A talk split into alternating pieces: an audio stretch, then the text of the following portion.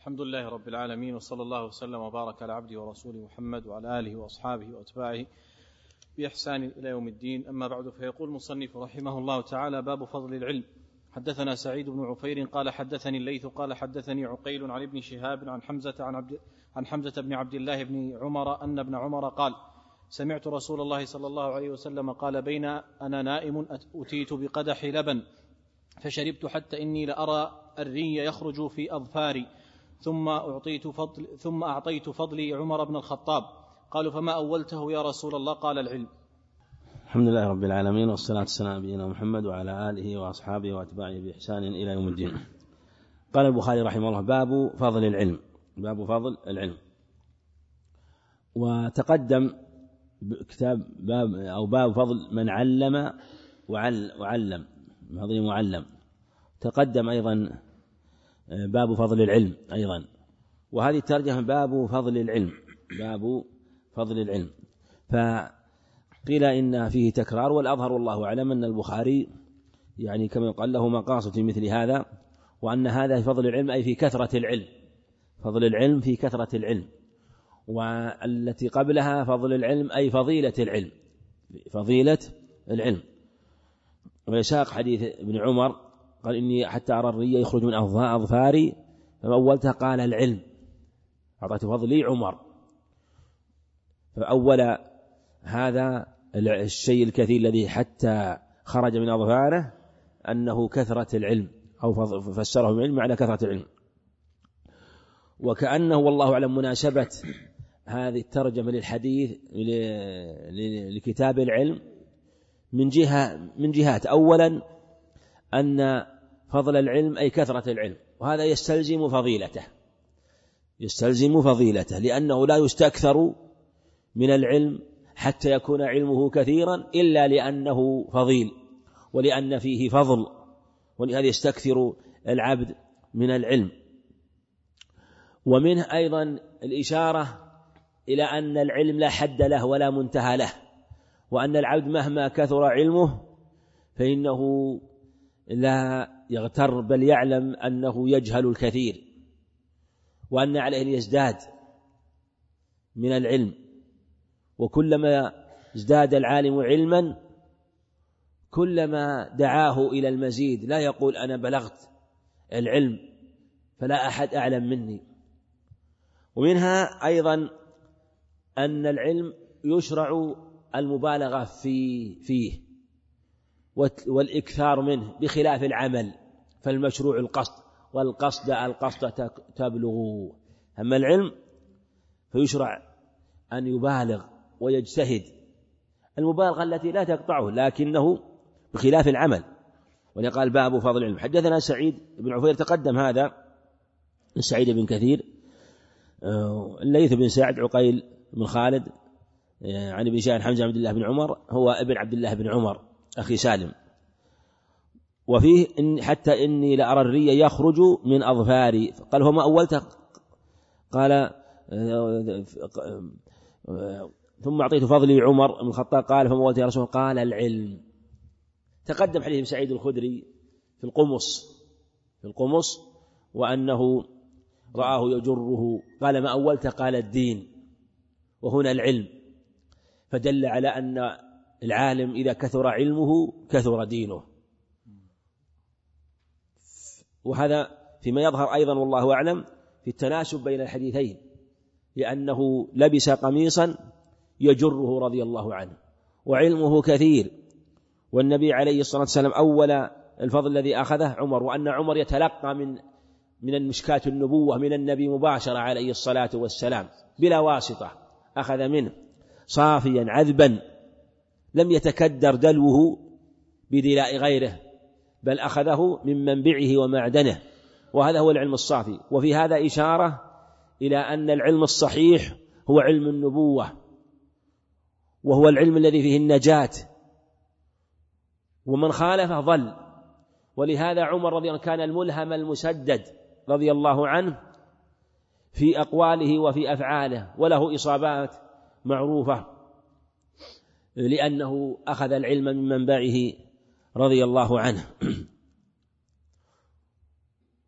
وقد أيضا يكون هذا الفضل الذي لعمر أبلغ من الفضل.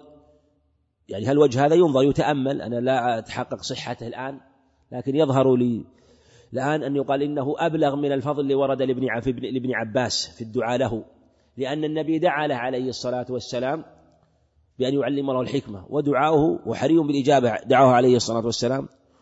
ولا شك أنه من رأى فقه ابن عباس وما نقل عنه من العلم العظيم يتبين أنه استجيب له عليه الصلاة والسلام فيه.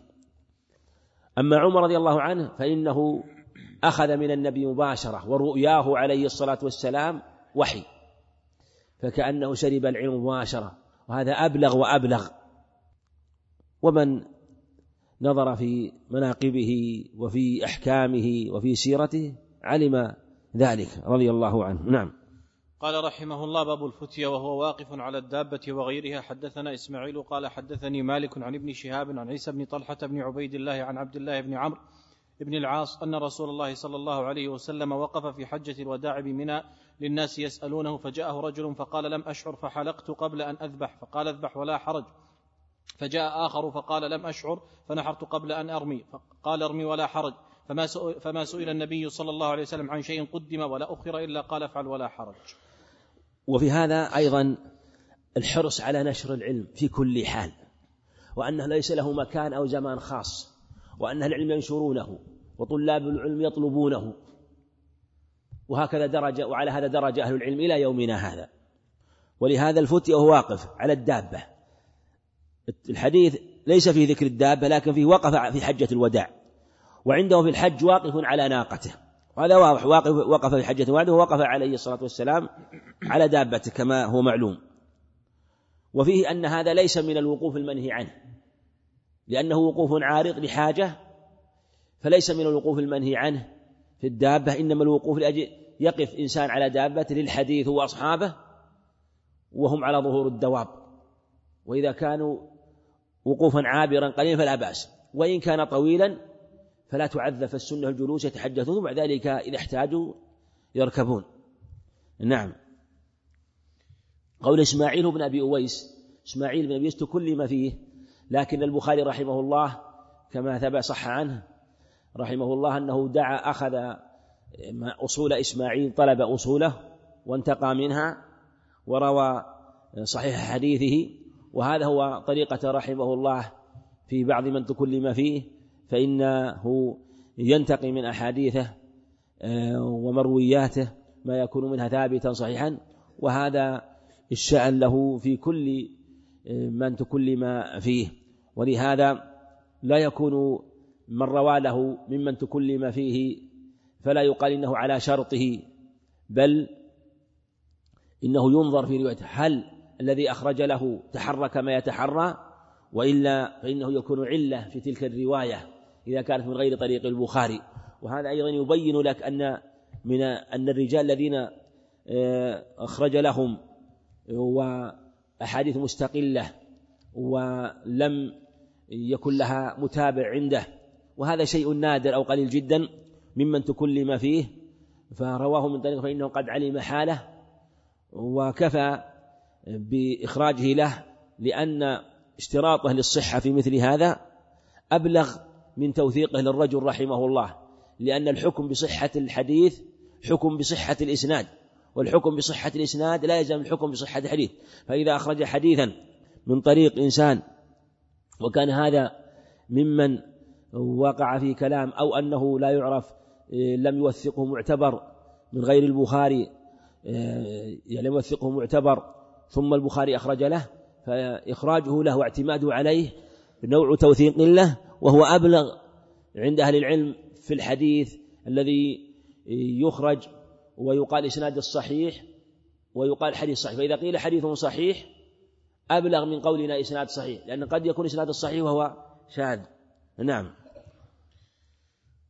قال رحمه الله باب من أجاب الفتية بإشارة اليد والرأس. حدثنا موسى بن إسماعيل قال حدثنا وهيب قال حدثنا أيوب عن عكرمة عن ابن عباس أن النبي صلى الله عليه وسلم سئل في حجته فقال ذبحت قبل أن أرمي فأومى بيده قال لا حرج. وقال حلقت قبل أن أذبح فأومى بيده ولا حرج.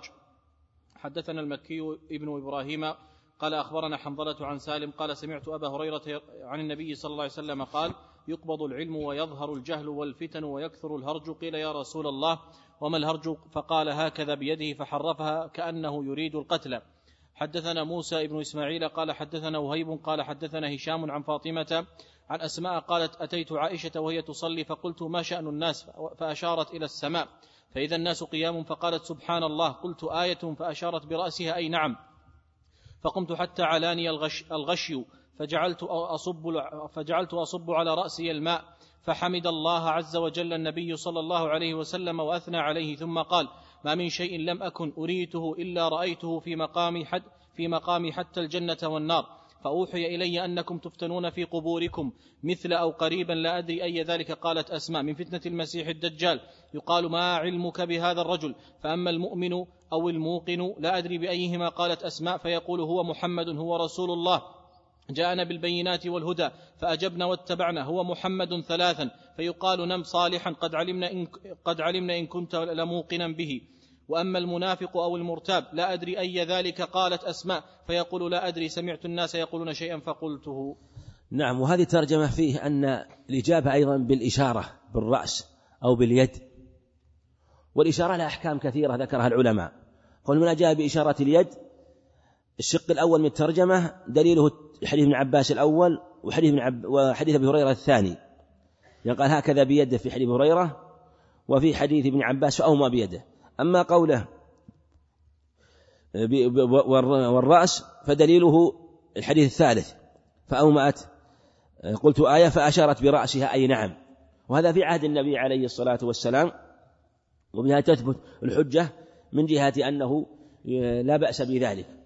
وهذا في دلال على بذل العلم على كل حال. فالإنسان قد يسأل فيشير بيده يشير رأسه آه، لأسباب من بعد مثلا أو يشق عليه الكلام أو لغير ذلك ففيه بذل العلم وفيه أن الإشارة باليد والرأس تقوم مقام الكلام في مثل هذا المقام وفي غيره. وهيب هذا موسى بن إسماعيل هو التبوذكي في الحديث الأول ووهيب هو ابن خالد.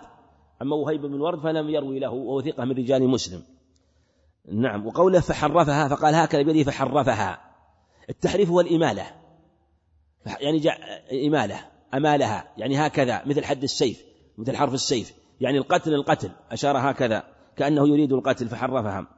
وقوله الغشي الغشي الغشي طرف من الإغماء أو نوع من الإغماء. قول المكي بن إبراهيم قول حدثنا المكي تقدم أنه التميمي المخزومي آه، رحمه الله من شيوخه الكبار.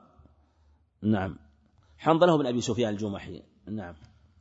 قال رحمه الله باب تحريض النبي صلى الله عليه وسلم وفد عبد القيس على أن يحفظوا الإيمان والعلم ويخبروا به من وراءهم. وقال مالك بن الحويرث قال لنا النبي صلى الله عليه وسلم ارجعوا إلى أهليكم فعلموهم. حدثنا محمد بن بشار قال حدثنا غندر قال حدثنا شعبة عن أبي جمرة قال كنت أترجم بين ابن عباس بين ابن عباس وبين, وبين الناس فقال إن وفد عبد القيس أتوا النبي, أتوا النبي صلى الله عليه وسلم فقال من الوفد أو من القوم؟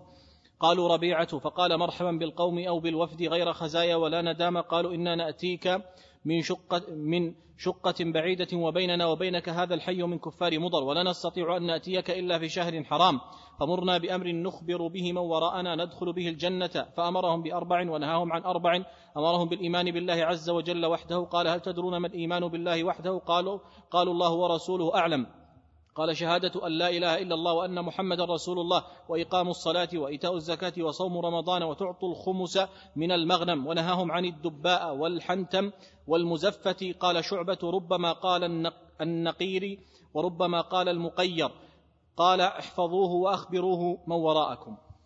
وهذه ترجمة فيها الحث على حفظ العلم ونشره ولهذا حرض النبي عليه والسلام وفد عبد القيس أن يحفظوا العلم والإيمان ويخبروا من وراءهم.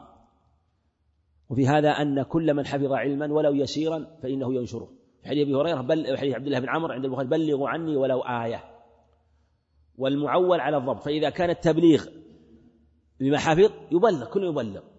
وكذلك إذا بلغ إذا حفظ وكان واعيا أبلغ.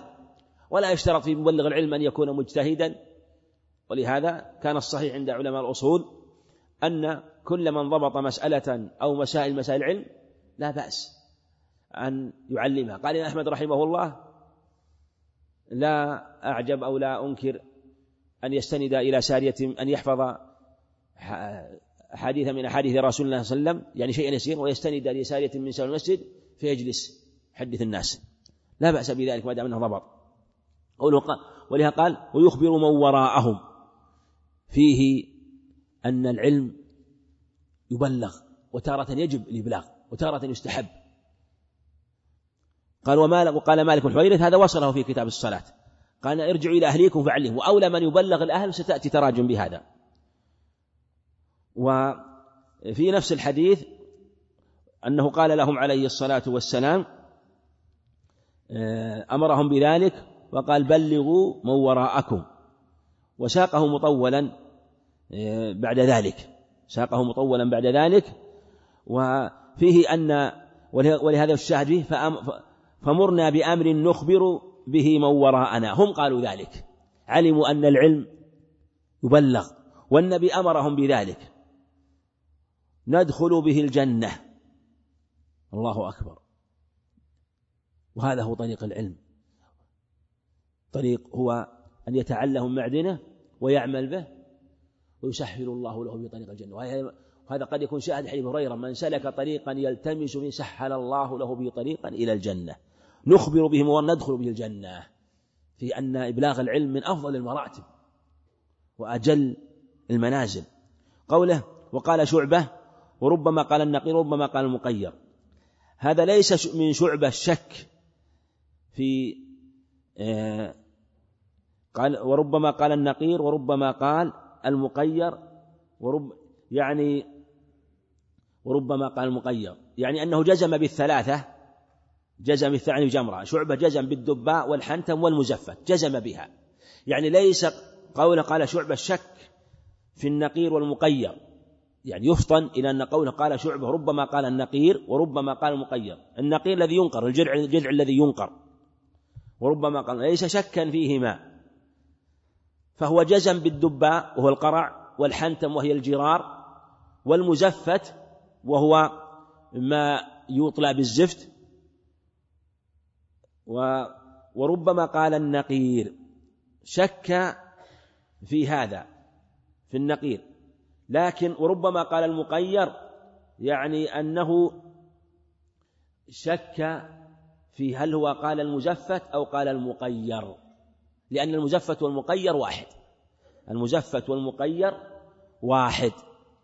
وهذا كان أولا ثم نسخ وقال أمرهم عليه قال انتبذوا في أي إناء كما حديث جابر صحيح مسلم. كان نهاهم لأنه إذا نبذ في هذه الآنية الصلبة القوية قد تتخمر فلا ينتبه لها. فنهوا في أول أمر ألا ينتبذوا إلا في سقاء من أدم لأنه إذا تخمر انفتح وانشق. ثم لما استقر العلم في قلوبهم واطمأنت نفوسهم وانقطعت من الخمر ممن يشربها آه، بعد ذلك أذنه يشرب في أي وعاء. قال ولا تشربوا مسكرا وأن هذا منسوخ. نعم. قال رحمه الله باب الرحلة في المسألة النازلة وتعليم أهله. حدثنا محمد بن مقاتل قال أخبرنا عبد الله قال أخبرنا عمر بن سعيد ابن سعيد بن أبي حسين قال حدثني عبد الله بن أبي مليكة عن عقبة بن الحارث أنه تزوج ابنة لأبي إيهاب لأبي, ابن لأبي إيهاب بن عزيز فأتته امرأة فقالت إني قد أرضعت عقبة والتي تزوج بها. فقال لها عقبة ما أعلم أنك أرضعتني ولا أخبرتني. فركب, فركب, فركب إلى رسول الله صلى الله عليه وسلم بالمدينة فسأله فقال رسول الله صلى الله عليه وسلم كيف وقد قيل؟ ففارقها عقبة ونكحت زوجا غيره. عندك عندك باب؟ باب الرحلة الرحلة في الرحلة في المسألة النازلة وتعليم أهله. الحافظ رحمه الله أشار أنه قال وفي رواية كريمة هو تعليم أهله وأن الصواب حذفها لأنه سيأتي تعليم الأهل وأن هذه الترجمة الرحلة في المسألة النازلة بس الرحلة في المسألة النازلة أما تعليم أهله سوف يأتي في ترجمة مستقلة. إنما هذا في رواية في رواية من رواة أن الصواب حذفها باب الرحلة في المسألة النازلة تقدم باب الخروج طلب العلم. وهذه في الرحلة في المسألة النازلة ليس بينهما تعارض. ذاك الخروج في طلب العلم خروج آه، مطلق في طلب العلم. وهذا خروج خاص. في المسألة النازلة حينما يعرض مسألة هذا خروج واجب. إذا حلت مسألة ولم يجد من يسأله وتيسر له الخروج لزم. وفي دلالة على أنه لا بأس أن يبقى في بلد ليس فيه أحد من أهل العلم إذا أمكنه أن يتعلم بوسيلة أو رحلة أو اتصال ونحو ذلك. وفيه أيضا أن الرحلة في طلب العلم من أجل القربات. يعني ربما رحل بعضهم في حديث واحد. وهذا الرحلة العامة وهذه قد تكون رحلة رحلة عموما في طلب العلم عموما وقد تكون رحلة خصوصا في طلب حديث أو مسألة وقد تكون في خصوص مسألة عرضت له آه، فاحتاج أن يسأل عنها. ولقد الرحلة في المسألة النازلة وأنه لا يتأخر بل يبادر لأن العلم نور وأنه كيف يقدم على أمر وليس عنده بصيرة فيه بل عليه أن يرحل حتى يتعلم العلم في هذه المسألة. نعم. قال رحمه الله باب التناوب في العلم. حدثنا أبو اليمان أخبرنا شعيب عن الزهري حاء قال أبو عبد الله وقال ابن وهب أخبرنا يونس عن ابن شهاب عن عبيد الله بن عبد الله بن أبي ثور عن عبد الله بن عباس عن عمر قال كنت أنا وجار لي من, من الأنصار في بني أمية بن زيد. وهي من عوالي المدينة. وكنا نتناوب النزول على رسول الله صلى الله عليه وسلم ينزل يوما وأنزل يوما.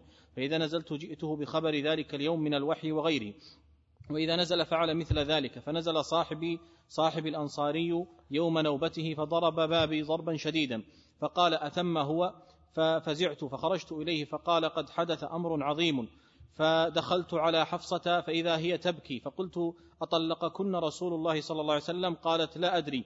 ثم دخلت على النبي صلى الله عليه وسلم فقلت أنا قائم أطلقت نساءك؟ قال لا. فقلت الله أكبر.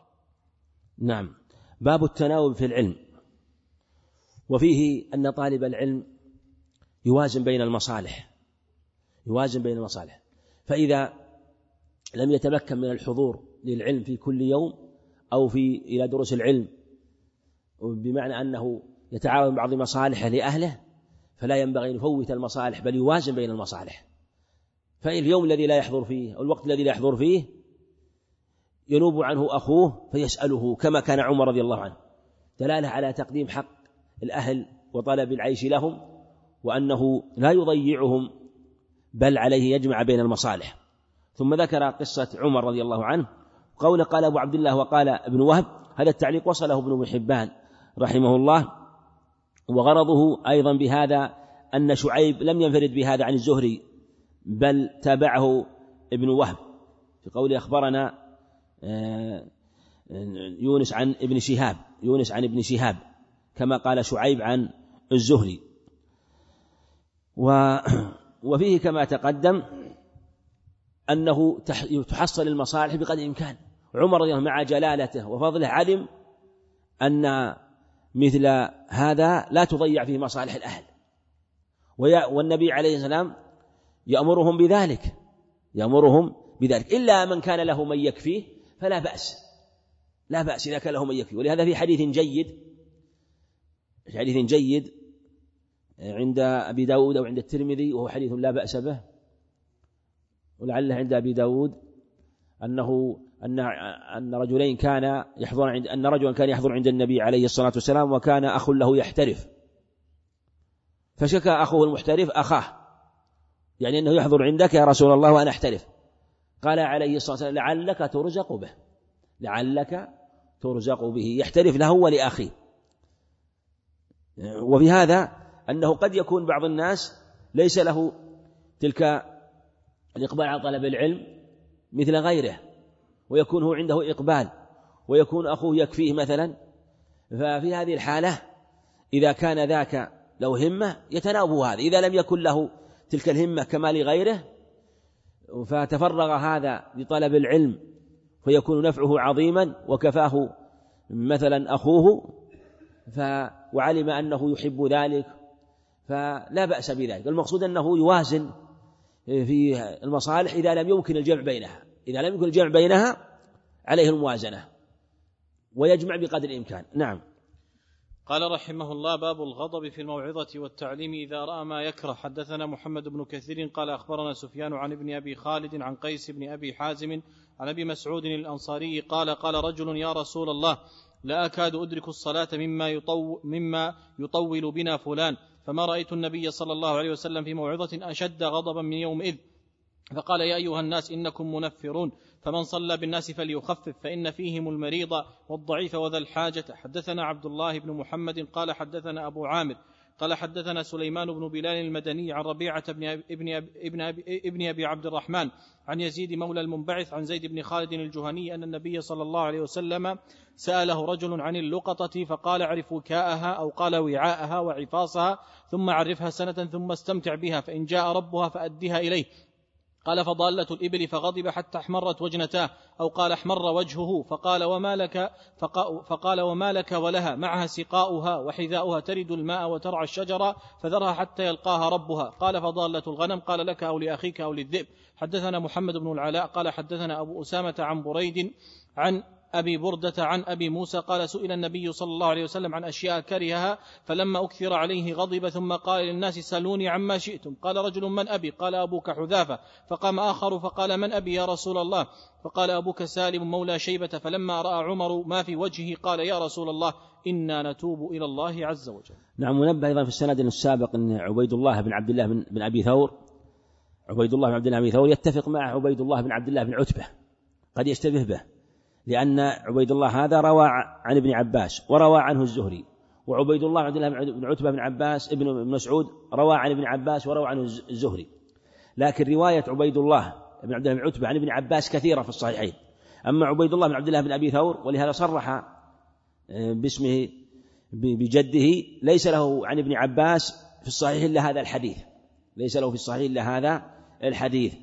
أيضا في قوله قال أبو عبد الله وقال ابن وهب تقدم أنه وصله ابن حبان في هذا الخبر في رواية يونس عن ابن شهاب والحديث رواه من رواية شعيب عن الزهري ومن رواية يونس عن ابن شهاب لكن ساق الخبر على أو ساقه على لفظ رواية شعيب لا على لفظ رواية يونس ساقه على لفظ رواية شعيب وهذا قد يقول قائل ما الدليل على هذا؟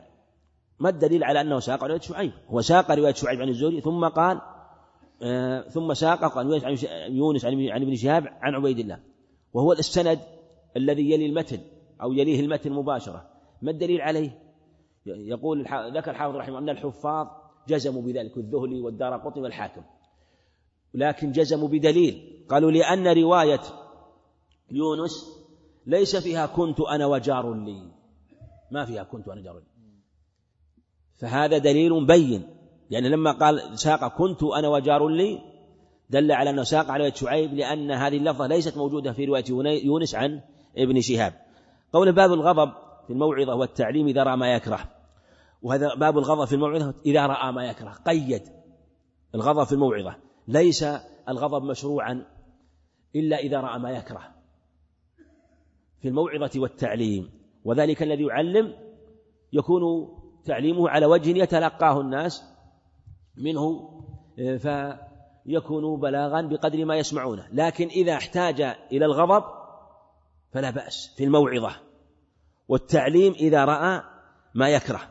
ولهذا قال غضب آه، فما رأيت النبي صلى الله عليه وسلم في موعظة أشد غضبا منه من يومئذ. فقال يا أيها الناس وغضب عليه الصلاة والسلام لأنه رأى أمرا يكرهه. وهكذا الذي يعلم إذا رأى أمرا يكرهه كمثل ما وقع في قصة جابر أيضا في الصحيحين أيضا.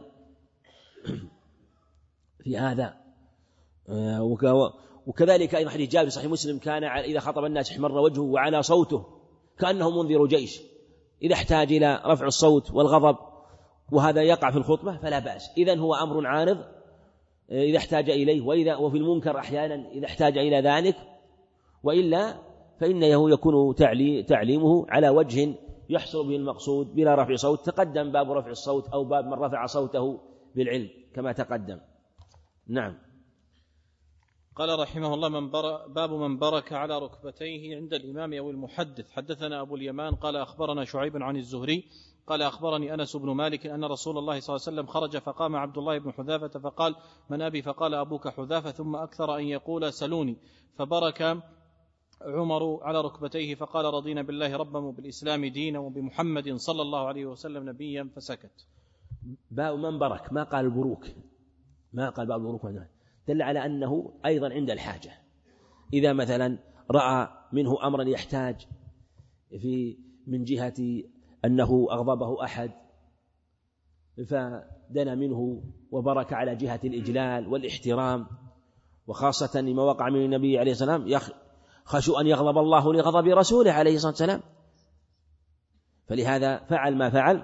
قال باب من برك على ركبته باب من برك على ركبته عند الإمام والمحدث. يعني إذا أرى إذا عرض أمر يقتضي ذلك وإلا في الأصل في جلوسه أن يكون في في في مكان ويكون الناس ولها سميت حلقة يتحلقون. ليس مع أنه هذا يبرك أمامه وهذا يبرك أمامه. لا كل يجلس على هيئته مما يكون محصنا سببا في تحصيل العلم. إنما هذا لأمر عام فهو بروك احترام وإجلال واحترام للنبي عليه الصلاة والسلام من عمر ولهذا سكن غضبه عليه الصلاة والسلام. نعم. قال رحمه الله باب من أعاد الحديث ثلاثا ليفهم عنه فقال ألا وقول الزور فما زال يكررها؟ وقال ابن عمر قال النبي صلى الله عليه وسلم هل بلغت ثلاثا. حدثنا عبدة قال حدثنا عبد الصمد قال حدثنا عبد الله بن المثنى قال حدثنا ثمامة عن أنس عن النبي صلى الله عليه وسلم أنه كان إذا سلم سلم ثلاثا وإذا تكلم بكلمة أعادها ثلاثا. حدثنا عبدة بن عبد الله قال حدثنا عبد الصمد قال حدثنا عبد الله ابن المثنى قال حدثنا ثمامة ابن عبد الله عن أنس عن النبي صلى الله عليه وسلم أنه كان إذا تكلم بكلمة أعادها ثلاثا حتى تفهم وإذا أتى على قوم فسلم عليهم سلم عليهم ثلاثا. حدثنا مسدد قال حدثنا أبو عوانة عن أبي بشر عن يوسف بن ماهك عن عبد الله بن عمرو قال تخلف رسول الله صلى الله عليه وسلم في سفر سافرناه فأدركنا فأدركنا وقد فأدركنا وقد أرهق وقد أرهقنا الصلاة. صلاة العصر, صلاة العصر ونحن نتوضأ فجعلنا نمسح على أرجلنا فنادى بأعلى صوته وين للأعقاب من النار مرتين أو ثلاثا. باب من أعاد الحديث ثلاثا. والمعنى أنه ليس كل حديث يعاد ثلاثا بل إذا اقتضى أمر ذلك. ولهذا قال يفهم عنه قيد الترجمة يفهم عنه لأنه ورد في الحديث. فقال ألا وقول الزور؟ حديث بكرة الصحيحين وقد وصله الشهادات. وقال ابن عمر قال النبي صلى الله عليه وسلم هل بلغت ثلاثا؟ هذا وصله أيضا بهذا اللفظ في الحدود ووصله في مواضع أخرى لكن بهذا اللفظ.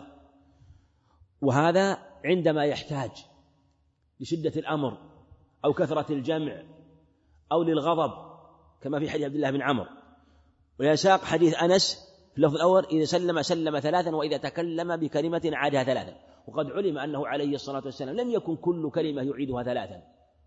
أو إذا سلم سلم ثلاثا. بل يكون للحاجة يكون الجمع كثير فيسلم على أول مجلس ثم وسط المجلس ثم آخر المجلس وربما يسلم أكثر. الإنسان إذا كان مجلس كبير يحتاج إلى أكثر. كذلك إذا تكلم بكلمة.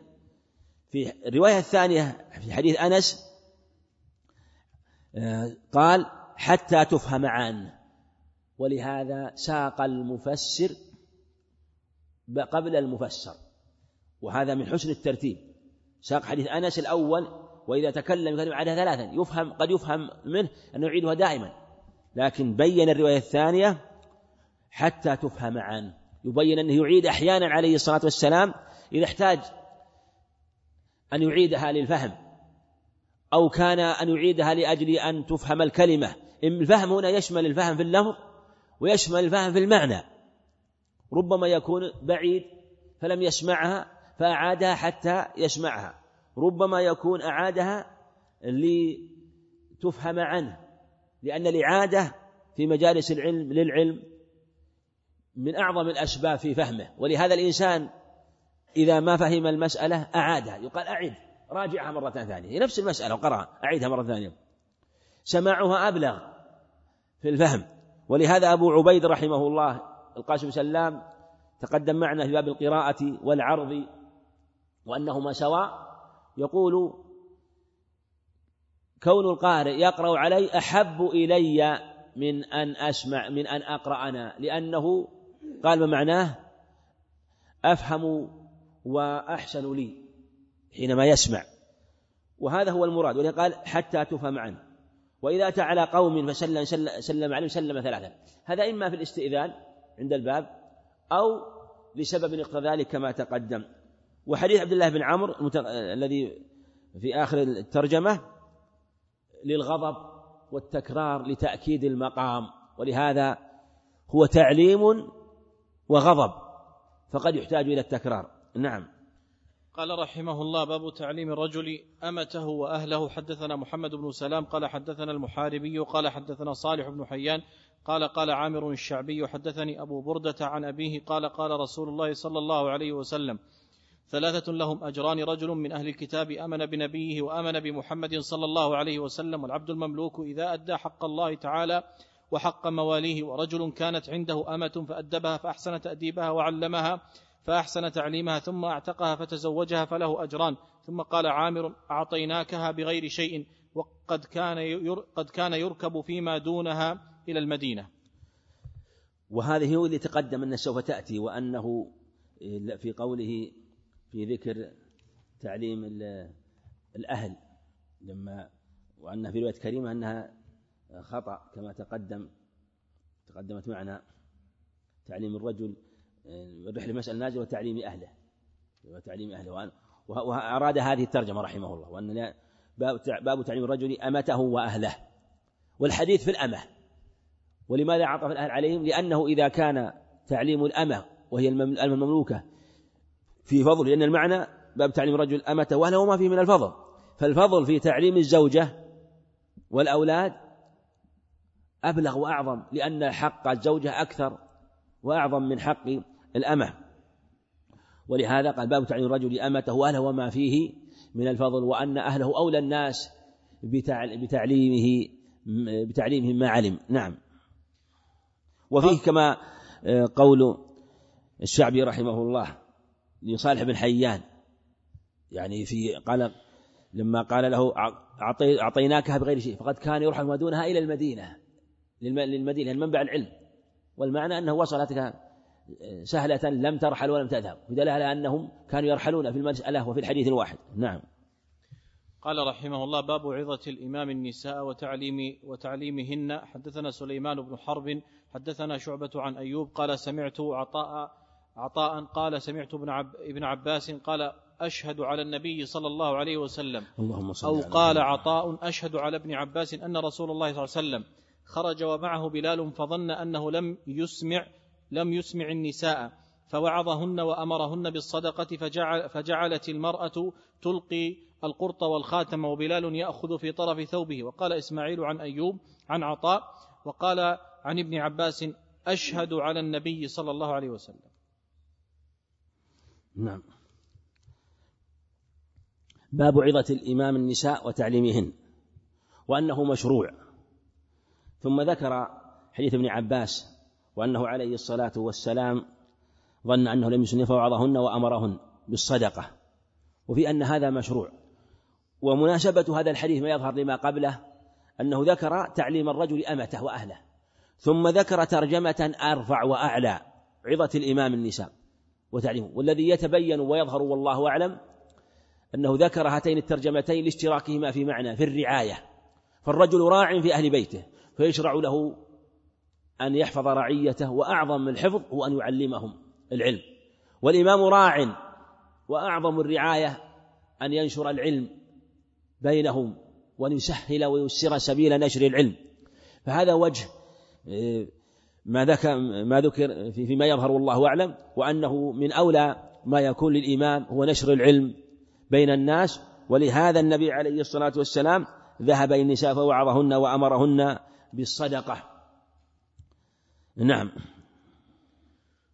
قال رحمه الله باب الحرص على الحديث. حدثنا عبد العزيز بن عبد الله قال حدثني سليمان عن عمرو بن أبي عمرو عن سعيد بن أبي سعيد المقبوري عن أبي هريرة أنه قال قيل يا رسول الله من أسعد الناس بشفاعتك يوم القيامة؟ قال رسول الله صلى الله عليه وسلم لقد ظننت يا أبا هريرة أن لا يسألني عن هذا الحديث أحد أول منك لما رأيت من حرصك على الحديث. أسعد الناس بشفاء أسعد الناس بشفاعتي يوم القيامة من قال لا إله إلا الله خالصا من قلبه أو من نفسه أو نفسه. باب الحرص على الحديث. والحديث كل ما أضيف إلى النبي عليه الصلاة والسلام من قول وفعل أو تقرير كذلك الهم كله من الحديث. عبد العزيز عبد الله هو الأويسي. حدثنا سليمان بن بلال هو بن بلال عن عمرو بن أبي عمرو. عمرو بن عمرو تكلم في روايته عن عكرمة خاصة في حديث البهيمة اللي رواه أبو داود ومن وقع على بهيمة. آه، ف لكن البخاري لم يخرج له عن عكرمة شيئا. فتستنكر روايته عن عكرمة والبخاري ما لم يخرج له عن عكرمة شيئا. وفيه دلالة أيضا كما في قوله عليه الصلاة والسلام لقد ظننت يا أن لا يسألني عن هذا الحديث أحد أول منك. لما رأيت من حرصك على الحديث. في شاهد لقول النبي عليه الصلاة احرص على ما ينفعك.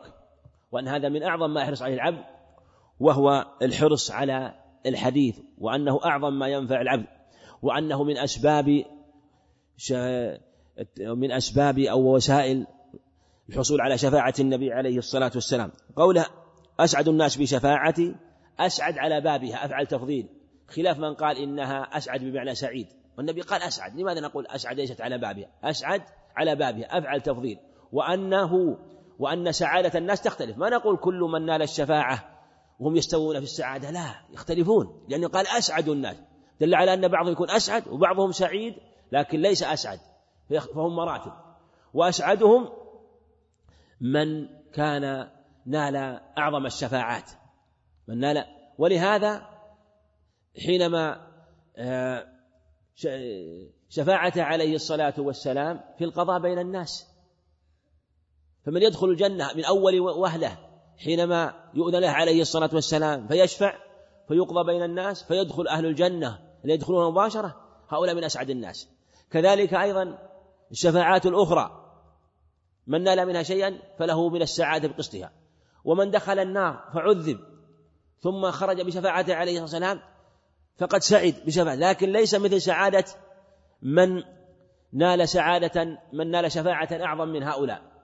فهي على بابها كما تقدم وفيه أن الحرص على الحديث وطلب الحديث من أسباب القرب منه عليه الصلاة والسلام في يوم القيامة. نعم. قال رحمه الله باب كيف يقبض العلم.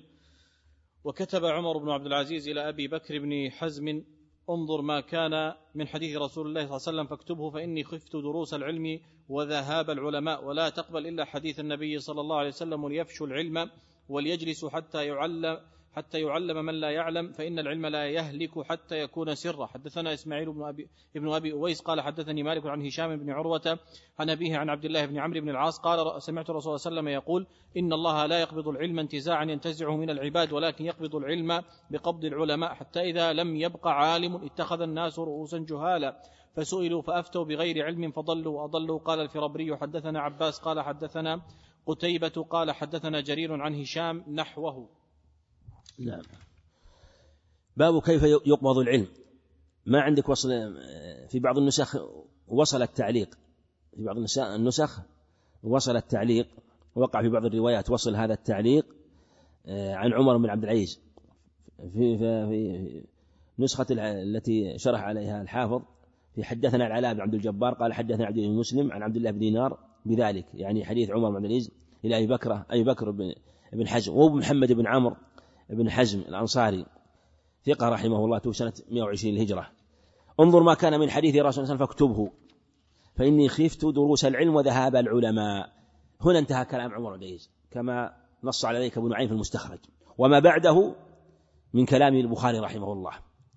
ولا يقبل إلا حديث النبي صلى الله عليه وسلم. وليفشوا العلم. أمر أن أهل العلم يفشوا العلم.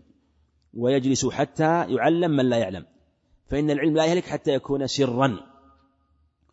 وهذا مناسب أن حينما يكون سرا يكون سببا في ضعفه وعدم انتشاره. كذلك أيضا إذا لم يكتب العلم يكون سببا في ذهابه. وهذا هو مناسبته للترجمة من جهة أنه إذا كان سرا فلم يظهر ولم يكتب العلم فضاع. فإنه يكون سببا في قلته حتى يقبض العلم. كذلك أيضا حديث عبد الله بن عمرو في آه، إن الله لا يقبض العلم انتزاعا ينتزع العباد ولكن يقبض العلم بقبض العلماء. وقبض العلماء وتمام قبضهم حينما يقل العلماء ويذهبون ولا يكون لهم طلاب ولا يبقى لهم مصنفات.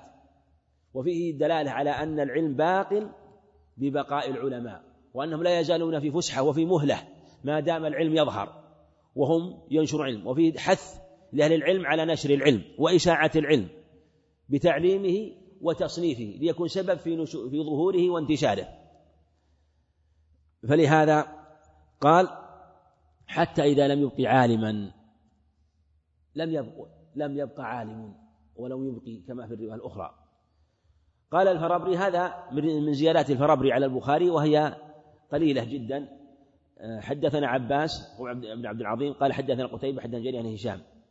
وهذا عند مسلم عند مسلم وفيه نفس حديث عبد الله بن عمرو لكن عنده بدل من العباد من الناس. وعنده أيضا حتى إذا لم يبقي حتى إذا لم يترك. بدل يبقي يترك وبدل من العباد من الناس. هذا الذي زاده الفرابري من رواية عباس وهي عند مسلم. نعم. قال باب هل يجعل للنساء يوما على حدة في العلم حدثنا آدم قال حدثنا شعبة قال حدثني ابن الأصبهاني قال سمعت أبا صالح ذكوان يحدث عن أبي سعيد الخدري قال قال النساء للنبي صلى الله عليه وسلم غلبنا عليك الرجال فاجعل لنا يوما من نفسك فوعدهن يوما فوعده فوعدهن يوما لقيهن فيه فوعظهن وأمرهن فكان فيما قال لهن ما منكن امرأة تقدم ثلاثة من ولدها إلا كان لها حجابا من النار فقالت امرأة واثنين فقال واثنين. حدثنا محمد بن بشار قال حدثنا غندر قال حدثنا شعبة عن عبد الرحمن بن, بن الأصبهاني عن ذكوان عن أبي سعيد الخدري عن النبي صلى الله عليه وسلم بهذا. وعن عبد الرحمن بن الأصبهاني قال سمعت أبا حازم عن أبي هريرة قال ثلاثة لم يبلغ لم يبلغوا الحنث. نعم. باب هل يجعل النساء يوما على حدة في العلم وأنه يجعل لهن ذلك إذا تيسر ذلك. ساق الحديث من طريق ابن الأصبهاني وابن الأصبهاني هو عبد الرحمن كما في الطريق الذي بعده.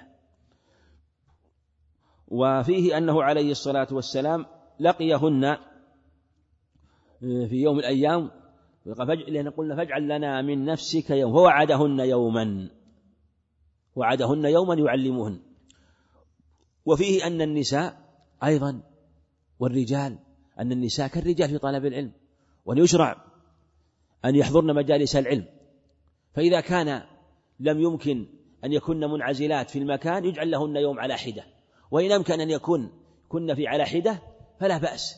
كما يفعل, يفعل في الدروس يكون والدورات يكن في مكان منعزل فيحصل طلب العلم ولا يحصل بذلك ضرر ولا شر. بذلك وهذا سنة قائمة في في مجالس العلم وفي الصلاة يكن على حدة. فإذا كان هذا في أعظم العبادات في الصلاة وفي العلم يكن على حدة لا يكن مع الرجال فالمجالس الأخرى والمجامع الأخرى التي ليست من هذا الباب من باب أولى أن يكن على حدة ولا يختلطن بالرجال ولا يختلط الرجال بهن. وساقه من طريق آخر من رواية أبي سعيد نفسه رضي الله عنه قال حدثنا شعبة عن عبد الرحمن الأصبهاني. وهذا فيه فائدتان. فائدة إسنادية وفائدة ماذا؟ متنية. الفائدة الإسنادية ما هي؟ أنه تسمية سمى عبد الرحمن. والفائدة في المتن ما هي؟ قال ثلاثة لم يبلغوا الحنث وفي الأول لم يذكر ذلك. نعم. وفيه أن المعلم يختار من العلم ما يناسب المتعلم ويكون أقرب لنفسه. ولهذا ذكر لهن أمرا يهمهن جدا حينما تقدم شيئا من الولد بعد شدة الحمل ثم بعد ذلك يموت ولدها. لا شك أنها مصيبة عظيمة عليها وعلى زوجها ولا والد هذا الولد لكنه عليها أشد لأنها عانت معانت فبين لها عليه الصلاة والسلام ما فيه من الأجر العظيم. نعم. قال رحمه الله باب من سمع شيئا فراجع حتى يعرفه. حدثنا سعيد بن أبي مريم قال أخبرنا نافع نافع ابن عمر قال حدثني ابن أبي مليكة أن عائشة زوج النبي صلى الله عليه وسلم كانت لا تسمع شيئا لا تعرفه إلا راجعت فيه حتى تعرفه أن النبي صلى الله عليه وسلم قال من حوسب عذب قالت عائشة فقلت أوليس يقول الله تعالى فسوف يحاسب حسابا يسيرا؟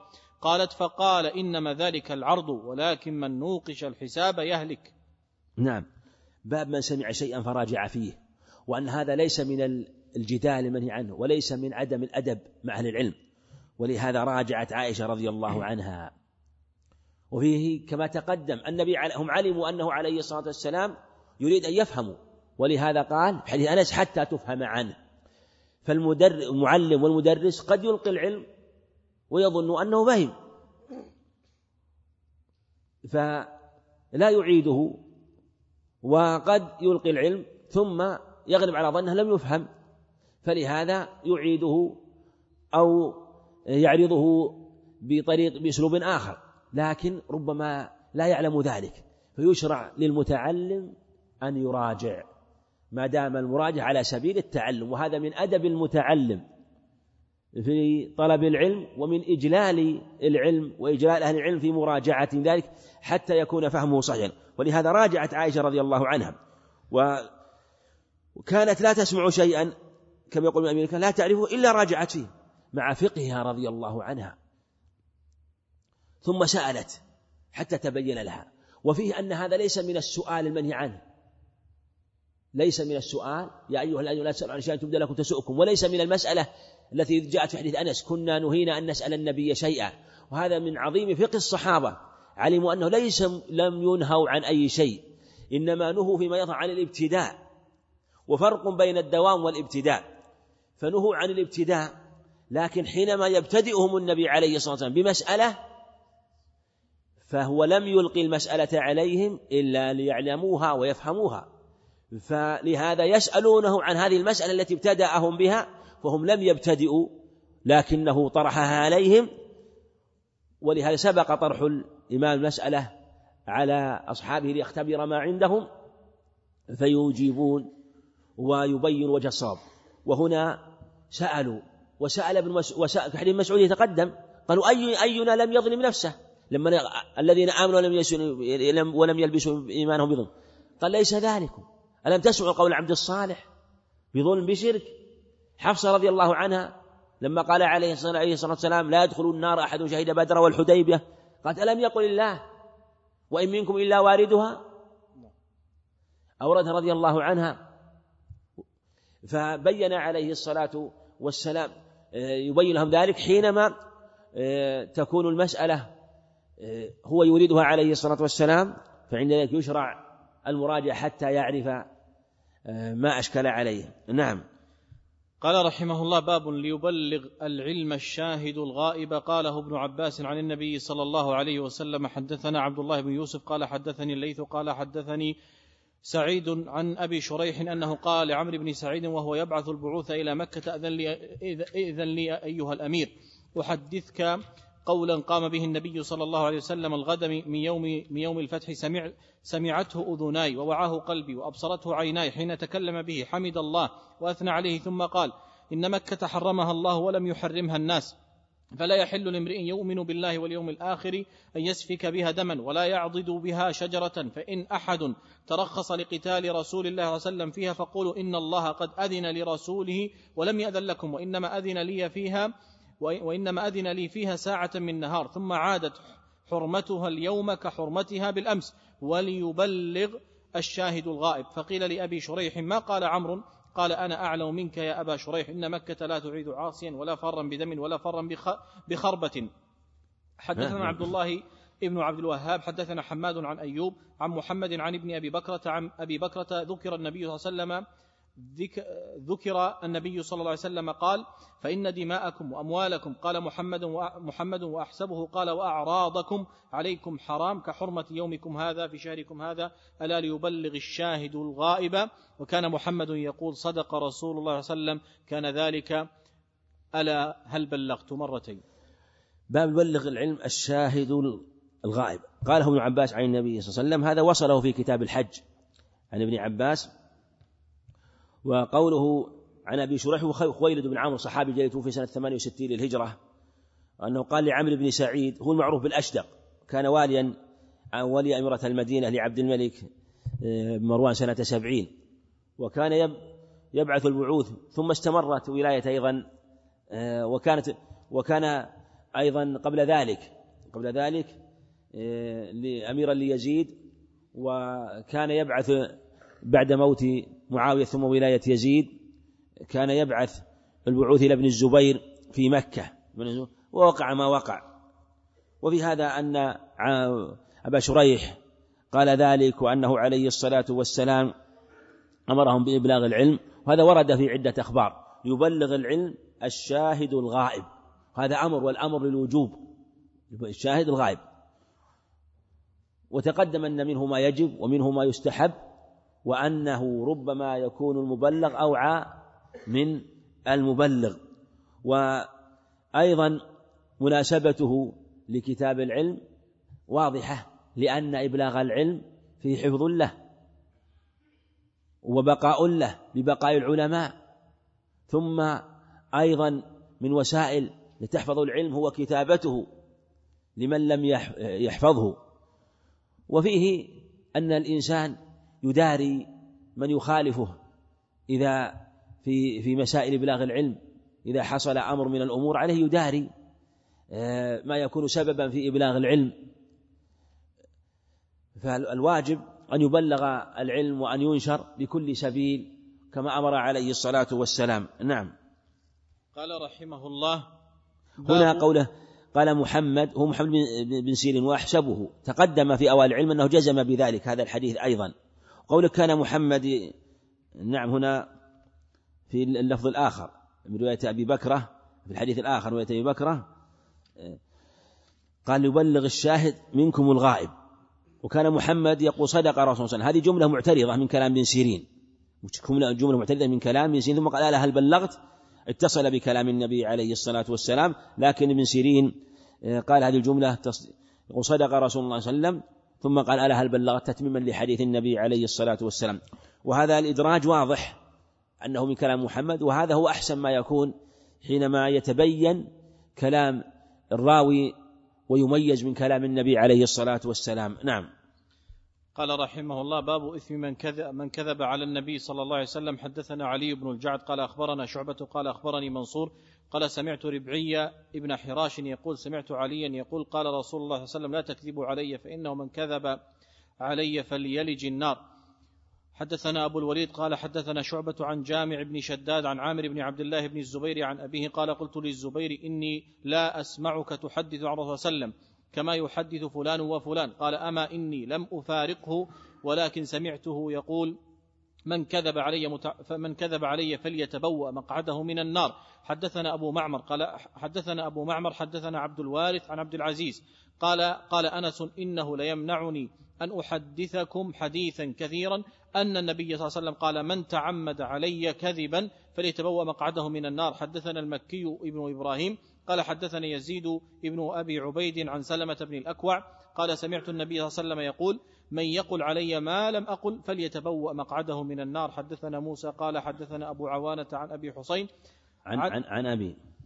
عن أبي حصين نعم. عن أبي صالح عن أبي هريرة عن النبي صلى الله عليه وسلم قال تسموا باسمي ولا تكتنوا بكنيتي. ومن رآني في المنام فقد رآني فإن الشيطان لا يتمثل في صورتي ومن كذب علي متعمدا فليتبوأ مقعده من النار. وهذا التبويب منه رحمه الله من أحسن ما يكون لأنه لما ذكر العلم وإبلاغ العلم والحرص والاجتهاد قال قال عليك أن تحذر احذر في تبليغ العلم. إياك أن يقع في كلامك شيء من الكذب عن النبي عليه الصلاة والسلام. والكذب سواء كان متعمد أو غير متعمد لا يجوز للإنسان يعني يتثبت. لو إنسان ما تعمد قال خبرا لا يدري. قال الرسول صلى الله عليه وسلم وما يدري صحيح ولا موضوع؟ ما يجوز. لابد أن يكون من أهل العلم ويعرف كيف يروي. ولا شك أن إثم المتعمد أعظم. ففيه بيان شدة إثم من كذب على النبي صلى الله عليه وسلم. الحديث فيه إثم. الباب فيه إثم والحديث فيه الوعيد. ولا شك أن الوعيد الوعيد على من كذب لأنه وقع في الإثم. فبسبب إثمه وهو كذبه على النبي عليه السلام حصل الوعيد. لأن الكذب على الصحيح هو الإخبار بخلاف الواقع. سواء كان تعمد عند أهل السنة الكذب الإخبار بخلاف الواقع. سواء كان تعمد أو لم يتعمد. المتعمد أعظم ذنب حتى بعض العلماء كفره. وهو قول الجويني رحمه الله. وإن كان جمهور العلماء لا يكفرون بذلك لكن الإثم شديد. وقول فليلج النار هذا أمر هل هو على ظاهره أو المعنى الخبر؟ الأظهر أنه معناه الخبر لأن في رواية مسلم يلج النار عند أحمد قال الحافظ بإسناد صحيح بني له بيت في جهنم. ثم ساق المصنف أخبار في هذا الباب ومنها حديث المكي بن إبراهيم. قال حدثني يزيد بن أبي عبيد عن سلم الأكوع هذا أول ثلاثي هذا ثلاثي وأول ثلاثي في الصحيح. وهي ثلاثية البخاري تزيد عن عشرين اثنان وعشرون أو ثلاث وعشرون ثلاثي للبخاري رحمه الله. نعم. وحدثنا موسى بعده هو ابن إسماعيل. هو إسماعيل التبوذكي. نعم. قال رحمه الله باب كتابة العلم. حدثنا ابن سلام قال أخبرنا وكيع عن سفيان عن مطرف عن الشعبي عن أبي جحيفة قال قلت لعلي هل عندكم كتاب؟ قال لا. إلا كتاب الله أو فهم أعطيه رجل مسلم. أو ما في هذه الصحيفة. قال قلت وما في هذه الصحيفة؟ قال العقل وفكاك الأسير ولا يقتل مسلم بكافر. حدثنا أبو نعيم الفضل بن دكين قال حدثنا شيبان عن يحيى عن أبي سلمة عن أبي هريرة أن خزاعة قتلوا رجلا من بني ليث عام فتح مكة بقتيل منهم قتلوه فأخبر بذلك النبي صلى الله عليه وسلم فركب راحلته فخطب فقال إن الله حبس عن مكة القتل أو الفيل. قال أبو عبد الله كذا قال أبو نعيم وسلط عليهم رسول الله صلى الله عليه وسلم والمؤمنون ألا وإنها لم تحل لأحد قبلي ولا تحل لأحد بعدي ألا وإنها أحلت لي ساعة من نهار. ألا وإنها ساعتي هذه حرام لا يختلى شوكها ولا يعضد شجرها ولا تلتقط ساقطتها إلا لمنشد فمن قتل فهو بخير النظرين إما أن, إما أن يعقل وإما أن يقاد أهل القتيل. فجاء رجل من أهل اليمن فقال اكتب لي يا رسول الله. فقال اكتبوا لأبي فلان. فقال رجل من قريش إلا الإذخر إلا الإذخر يا رسول الله. فإن نجعله في بيوتنا وقبورنا. فقال النبي صلى الله عليه وسلم إلا الإذخر.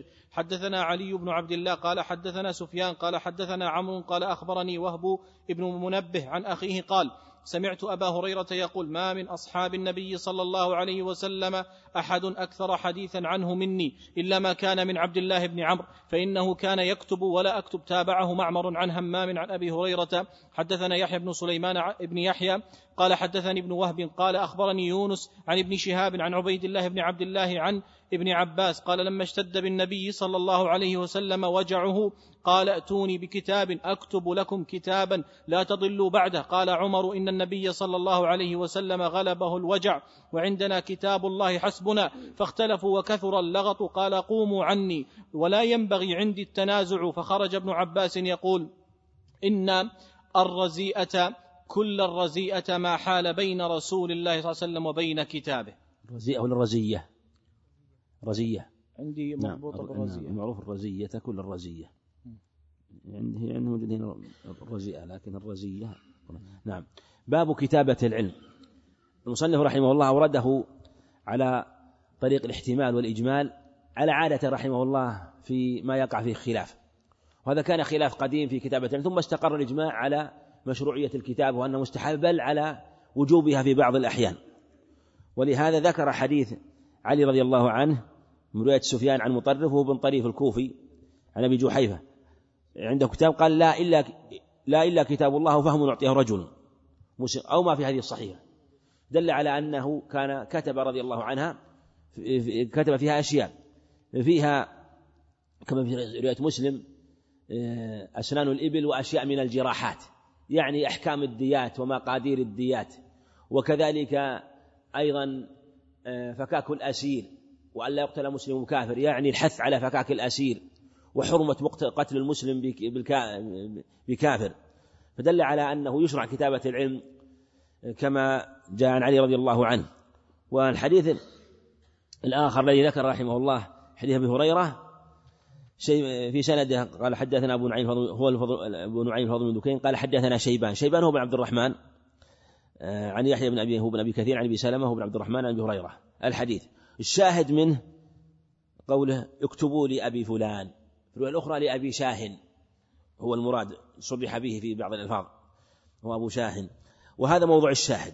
اكتبوا دل على أن الكتابة مشروعة وأن النهي في حلق أنه عليه الصلاة قال لا تكتبوا عني شيئا غير القرآن ومن كتب عني شيئا فليمحوه حديث سعيد خلد مسلم.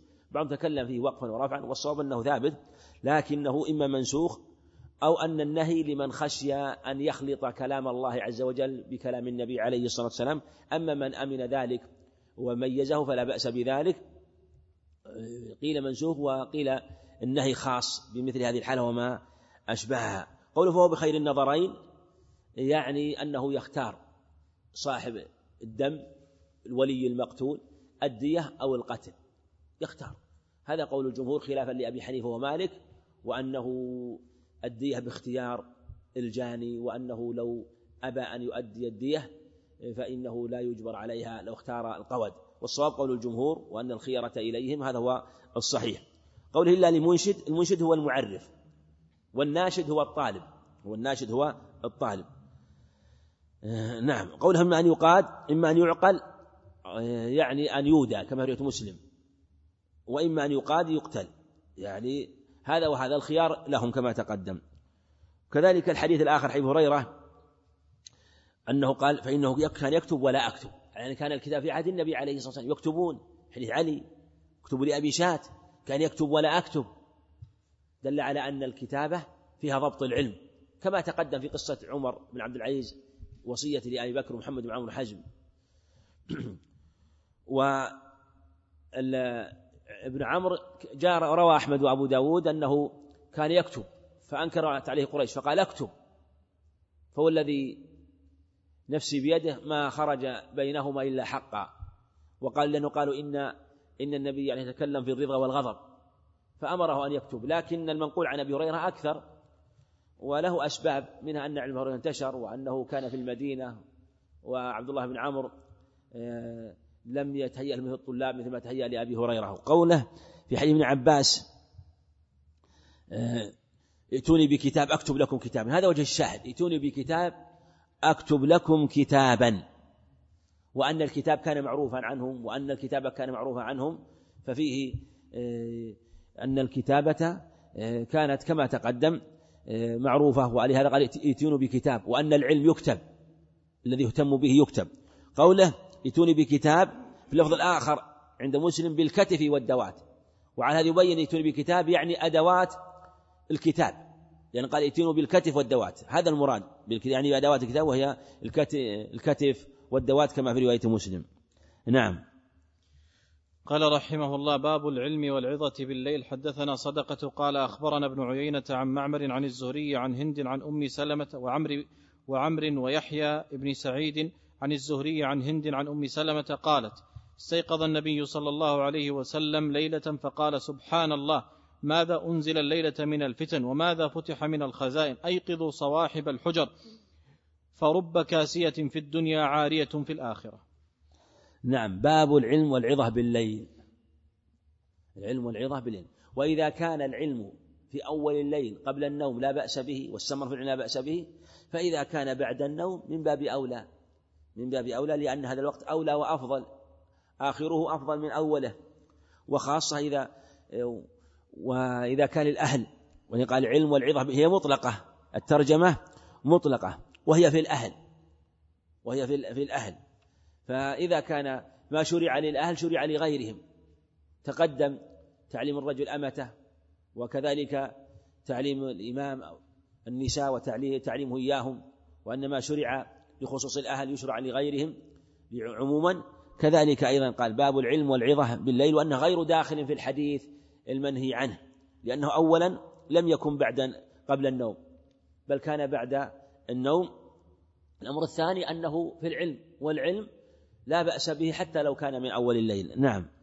وفي هذا دلالة على الحرص على طلب العلم ولهذا يستثنى من غيره مما نهي من الحديث المباح. نعم. قال رحمه الله باب السمر في العلم. حدثنا سعيد بن عفير قال حدثني الليث قال حدثني عبد الرحمن بن خالد عن ابن شهاب عن سالم وأبي بكر وأبي بكر بن سليمان ابن أبي خيثاء ابن أبي حثمة أن عبد الله بن عمر قال صلى بنا النبي صلى الله عليه وسلم العشاء في آخر حياته فلما سلم قام فقال أرأيت أرأيتكم ليلتكم هذه؟ ليلتكم. ليلتكم هذه فإن رأس مئة مئة سنة فإن رأس مئة سنة منها لا يبقى ممن هو على ظهر الأرض أحد. حدثنا آدم قال حدثنا شعبة قال حدثنا الحكم قال سمعت سعيد بن جبير عن عن ابن عباس قال بت في بيت خالة ميمونة بنت الحارث زوج النبي صلى الله عليه وسلم زوج النبي صلى الله عليه وسلم وكان النبي صلى الله عليه وسلم عندها في ليلتها فصلى النبي صلى الله عليه وسلم العشاء ثم جاء إلى منزله فصلى أربع ركعات ثم نام ثم قام ثم قال نام الغليم أو كلمة تشبهها. ثم قام فقمت عن يساره فجعلني عن يمينه فصلى خمس ركعات ثم صلى ركعتين ثم نام حتى سمعت غطيطه أو خطيطه ثم خرج إلى الصلاة. باب السمر في العلم وأنه لا بأس به. وأنه ليس داخل في قوله عليه أن حديث ابن عمر كان نهى عنه قبلها والحديث بعدها وأن مراد الحديث في غير علم. وكان يسمر عليه الصلاة والسلام في العلم ومدارسة وتدريس العلم مع أبي بكر وعمر. والسمر سمي سمرا وهو غير السهر. السمر يكون مع الحديث والسهر يكون بالحديث وغير الحديث. والسمر سمي لأنه ظل القمر يسمى ظل القمر والغالب أنهم كانوا يسمرون في ظل القمر فسمي سمرا. سعيد بن هو بن عمير بن كثير. ووجه الشاهد منه أنه عليه الصلاة والسلام حدثهم بعد صلاة أرأيتكم ليلتكم؟ الهمزة الاستفهام يعني أعلمتم وأبصرتم ليلتكم هذه. والهمزة وهو المعنى أنه حدثهم وتكلم عليه الصلاة والسلام بعد صلاة العشاء فدل على أنه مستثنى. وإذا آه، آه، جاز أو شرع الكلمة الواحدة من العلم في هذا الوقت فما كان أكثر منها فهو أولى لأنه في مزيد من العلم. ما لم يترتب عليه ذلك تضييع واجب. كصلاة الفجر. وحديث ابن عباس رضي الله عنهما وقع فيه إشكال من جهة علاقته بالترجمة لأنه ليس فيه شيء ظاهر يدل على السمر في العلم إلا أنه قال نام الغليم أو كلمة تشبهها أو كلمة تشبهها. قال الحافظ رحمه الله إنه آه، يبين هذه الترجمة ما رواه في مكان آخر مكان آخر وأنه عليه الصلاة تحدث مع أهل ساعة. في في مكان آخر في الصحيح من حديث ابن عباس أنه استيقظ وتحدث مع أهله ساعة. قالوا هذا وجه الشاهد. والحافظ رحمه كثيرا ما يقول إن العلاقة بين الحديث والترجمة هو الإشارة إلى ما ورد في طريق آخر. يعني يذكر الترجمة في الحديث يذكر الترجمة ويذكر الحديث ولا يكون موضع الشاهد في الحديث يكون في موضع آخر بعيد. هذه يسلكها الحافظ رحمه الله في كل مواضع وفي الحقيقة موضع إشكال. ولهذا خالف العين وجماعة في مثل هذا.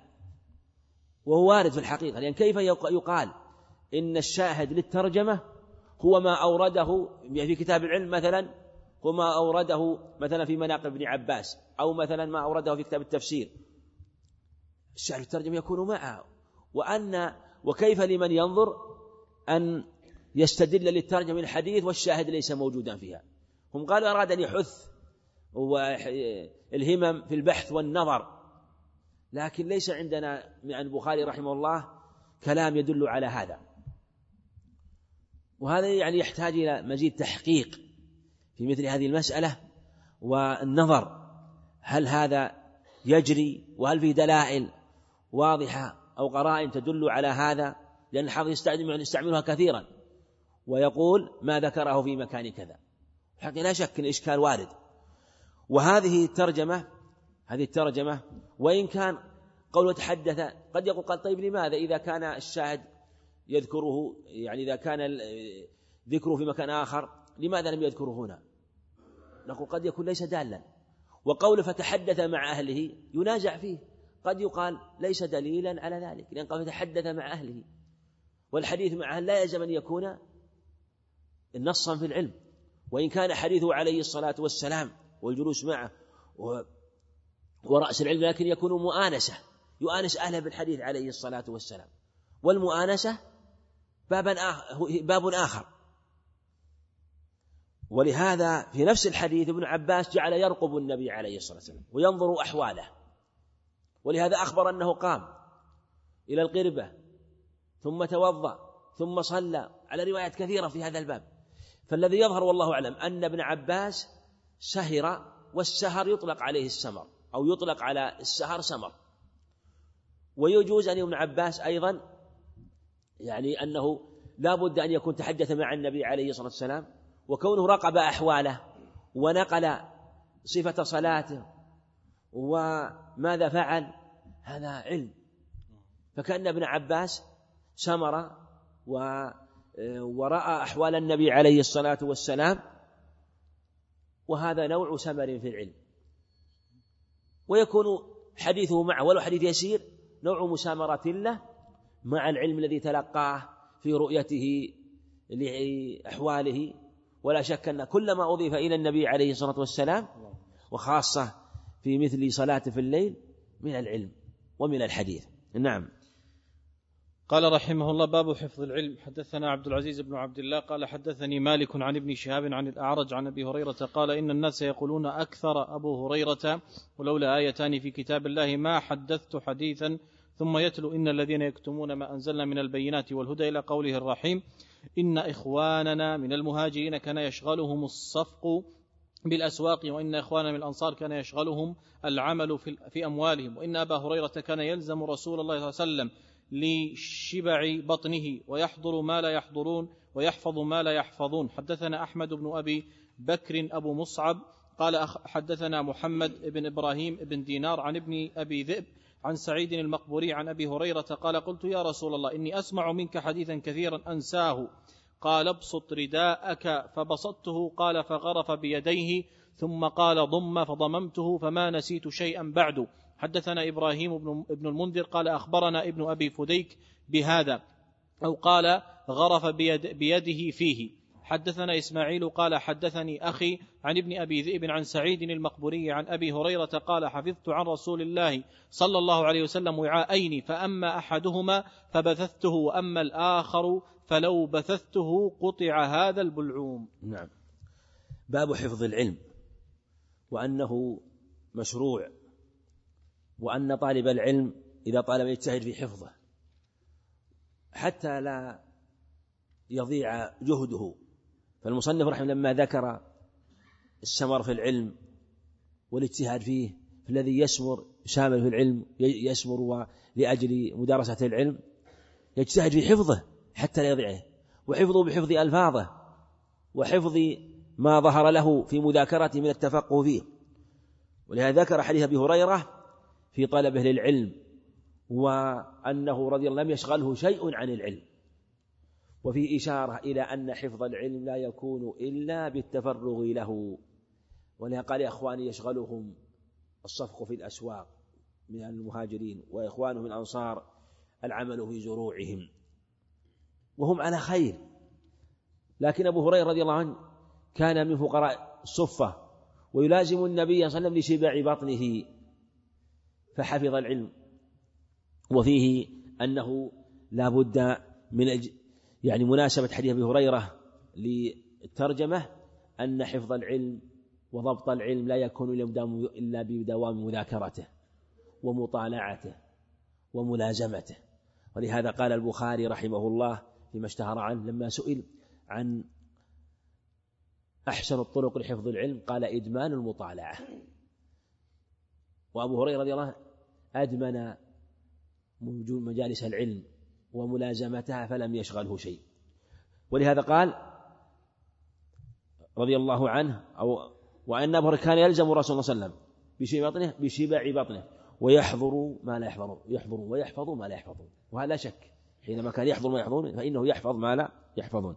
حديث الآخر في أنه بسط رداءه وهذه من بركات ملازمة حلق العلم. فحصل هذه الفضيلة العظيمة حيث قال أن أبسط رداءك فغرف النبي بيده كأنه يغرف شيئا ثم قال ضمه فضمه فكان هذا علامة خارقة ومعجزة. كرامة لأبي هريرة من النبي عليه الصلاة والسلام بسبب النبي عليه والسلام حيث لم ينس شيئا بعد ذلك. قال إني أسمع منك علما كثيرا فأنساه فقال له ما قال. وفي اتخاذ الأسباب الشرعية والحسية. في حفظ العلم حسية في الملازمة والاجتهاد والمطالعة الشرعية في سؤال الله عز وجل واللجأ إليه. ولهذا من سلك هذه مسالك حري أن يوفق ويسدد ولمن سلك طريقا يلتمس سهل الله به طريقا الجنة. قال أهل العلم يلزم يشمل الطريق الحسي والطريق المعنوي. وحديثه الآخر حديث إبراهيم المنذر هذا والحزامي أخبرنا من أبي بن أبي هديك محمد بن إسماعيل مسلم. نعم قال أو غرف بيده أو غرف بيده في اللفظ الآخر بيديه. حدثنا إسماعيل قال حدثني ابن أخي ابن شهاب. حدثني حدثني إسماعيل قال حدثني أخي. أخي هو عبد الحميد. عبد الحميد إسماعيل بن أبي ويس هو أخي أخوه عبد الحميد بن عبد الله لأن إسماعيل بن عبد الله وهذا أخوه عبد الحميد. تقدم أن إسماعيل البخاري انتقى روايته رحمه الله. وهنا روى له رواه روى له إما عن صهره وإما عن أخيه. إما من طريق مالك ولا من طريق أخيه. ولا شك أن الرجل في ضبطه لأهل بيته ومعرفته لأهل بيته أتقن وأشد من معرفته لغيره. ولهذا روى له من رواية عن مالك وروى له من رواية عن أخيه كما هنا. وفيه أنه قال حفظت وعاءين والمراد بالوعاءين نوعين من العلم. ليس المراد بالوعاءين أنه كان يكتب في وعاء في جلد ونحو لا. وعاءين أي نوعين من العلم. فبث واحد واحد كتمه لأن المصلحة في كتمانه والدليل والذي يحمل على هذا تقدم أنه كان لا يكتب إلا ما إن, يعني لم يكن يكتب فدل على أن المراد بالوعاءين هو أنه أنهما النوعان من العلم. وأما الآخر فلو بثته لقطع قطع هذا الحلقوم وهو ما فيه من أخبار أمراء السوء والفتن. فلهذا لم يبثه رضي الله عنه. نعم. قال رحمه الله باب الإنصات للعلماء. حدثنا حجاج قال حدثنا شعبة قال أخبرني علي بن مدرك عن أبي زرعة عن جرير أن النبي صلى الله عليه وسلم قال له في حجة الوداع استنصت الناس فقال لا ترجعوا بعدي كفارا يضرب بعضكم رقاب بعض. نعم. باب الإنصات للعلماء وأنه من أدب العلم وطلب العلم. حدثنا حجاجه بمنهال. أخبرنا علي بن مبارك والنخعي أبو مدرك النخعي أبو زرعة بن عمرو جرير. استنصت الناس. استنصت الناس فيه أنه الإنصات للعلم من وسائل ضبطه إلا إذا دعا المناقشة فيه والأخذ. فإذا فهذا لا بأس به لكن حينما يلقى العلم وينصت له يكون أدعى إلى ضبطه. وفي هذا يكون المحل الذي يكون فيه خاليا مما يشوش على نشر العلم. وفيه أيضا أن الإنصات لأهل العلم من أدعى الطرق إلى بذل العلم ونشره. ولهذا لو كان لا ينصت للعلم يتوانى ويتأخر عن نشر العلم.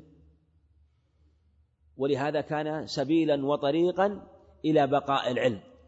يعني ذكر رحمه الله حفظ العلم الإنصات للعلم. والإنصات للعلم والإقبال عليه مع الاستماع من وسائل حفظه. ثم الكتابة كذلك. المقصود أنه ينوع رحمه الله في الطرق التي يحصل بها تحصيل العلم. نعم. قال رحمه الله باب ما يستحب للعالم إذا سئل أي الناس أعلم فيكل العلم إلى الله. حدثنا عبد الله بن محمد قال حدثنا سفيان قال حدثنا عمرو قال أخبرني سعيد بن جبير قال قلت لابن عباس إن نوفا البكالي يزعم أن موسى ليس بموسى بنبي ليس بموسى بني إسرائيل إنما هو موسى آخر. فقال كذب عدو الله. حدثنا أبي بن كعب عن النبي صلى الله عليه وسلم قال قام موسى النبي صلى الله عليه وسلم خطيبا في بني إسرائيل فسئل أي الناس أعلم؟ فقال أنا أعلم. فعتب الله عليه إذ لم يرد العلم إليه.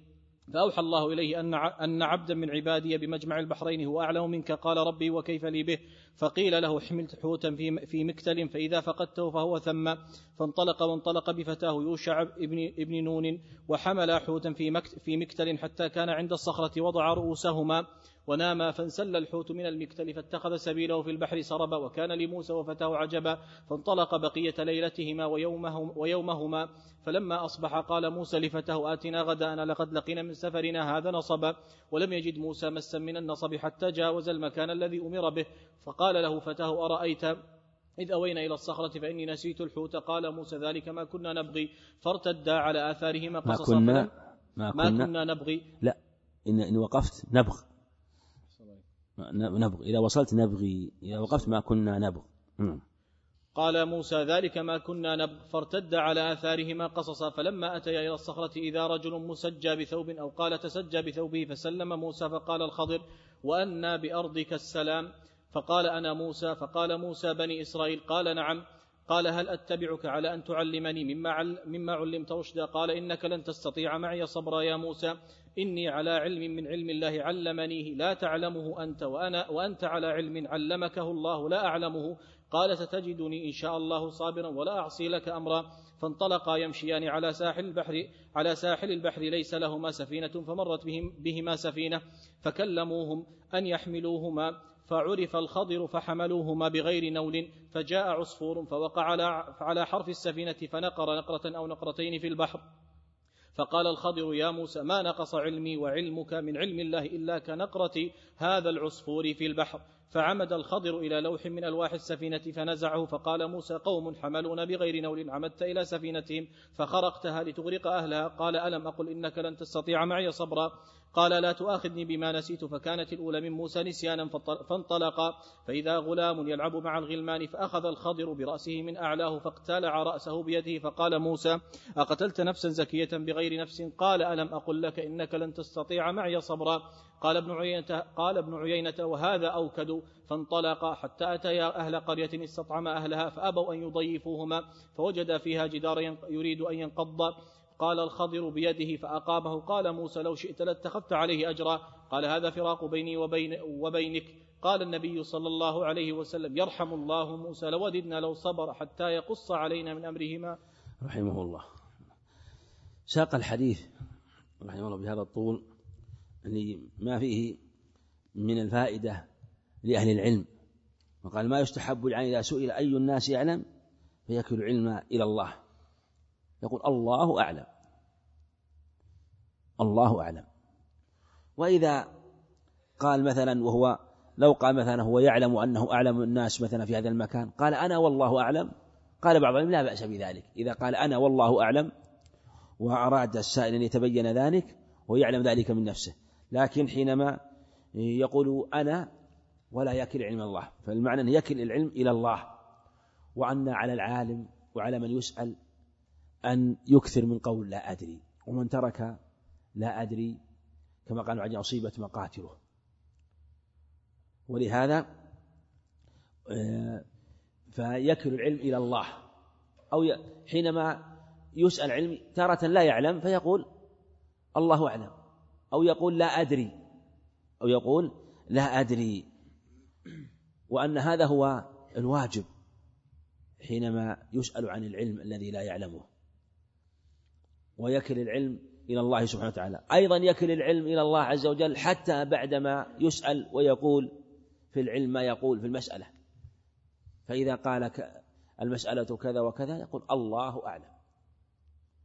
يعني بالعلم الذي لا أعلمه مطلقا أو في خصوص هذه المسألة.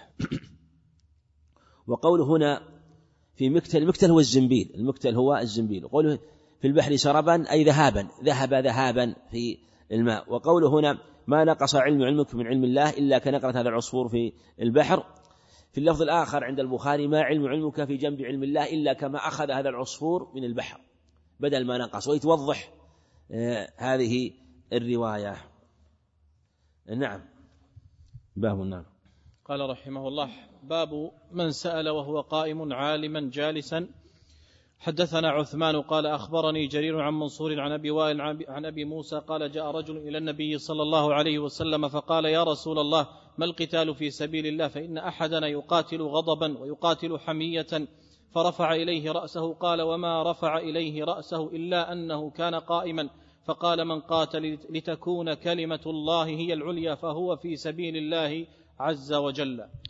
نعم وسيبين إن في السند الأول قول حدثنا عبد الله محمد هذا هو الجعفي ليس من أبي شيبة يعني ابن أبي شيبة قد يطلق هو الجعفي لأن سفيان هو ابن عيينة وجاء في السند أنه قال سفيان هذه أوكد. وإن كان ابن أبي شيبة أيضا روى عن سفيان بن عيينة لكن عند البخاري ظاهر ترجمة في تهذيب الكمال أن رواية ابن أبي شيبة عن سفيان ليست في البخاري عند مسلم. أما ابن الجعفي فقد روى عن سفيان بن عيينة كما هنا عند البخاري.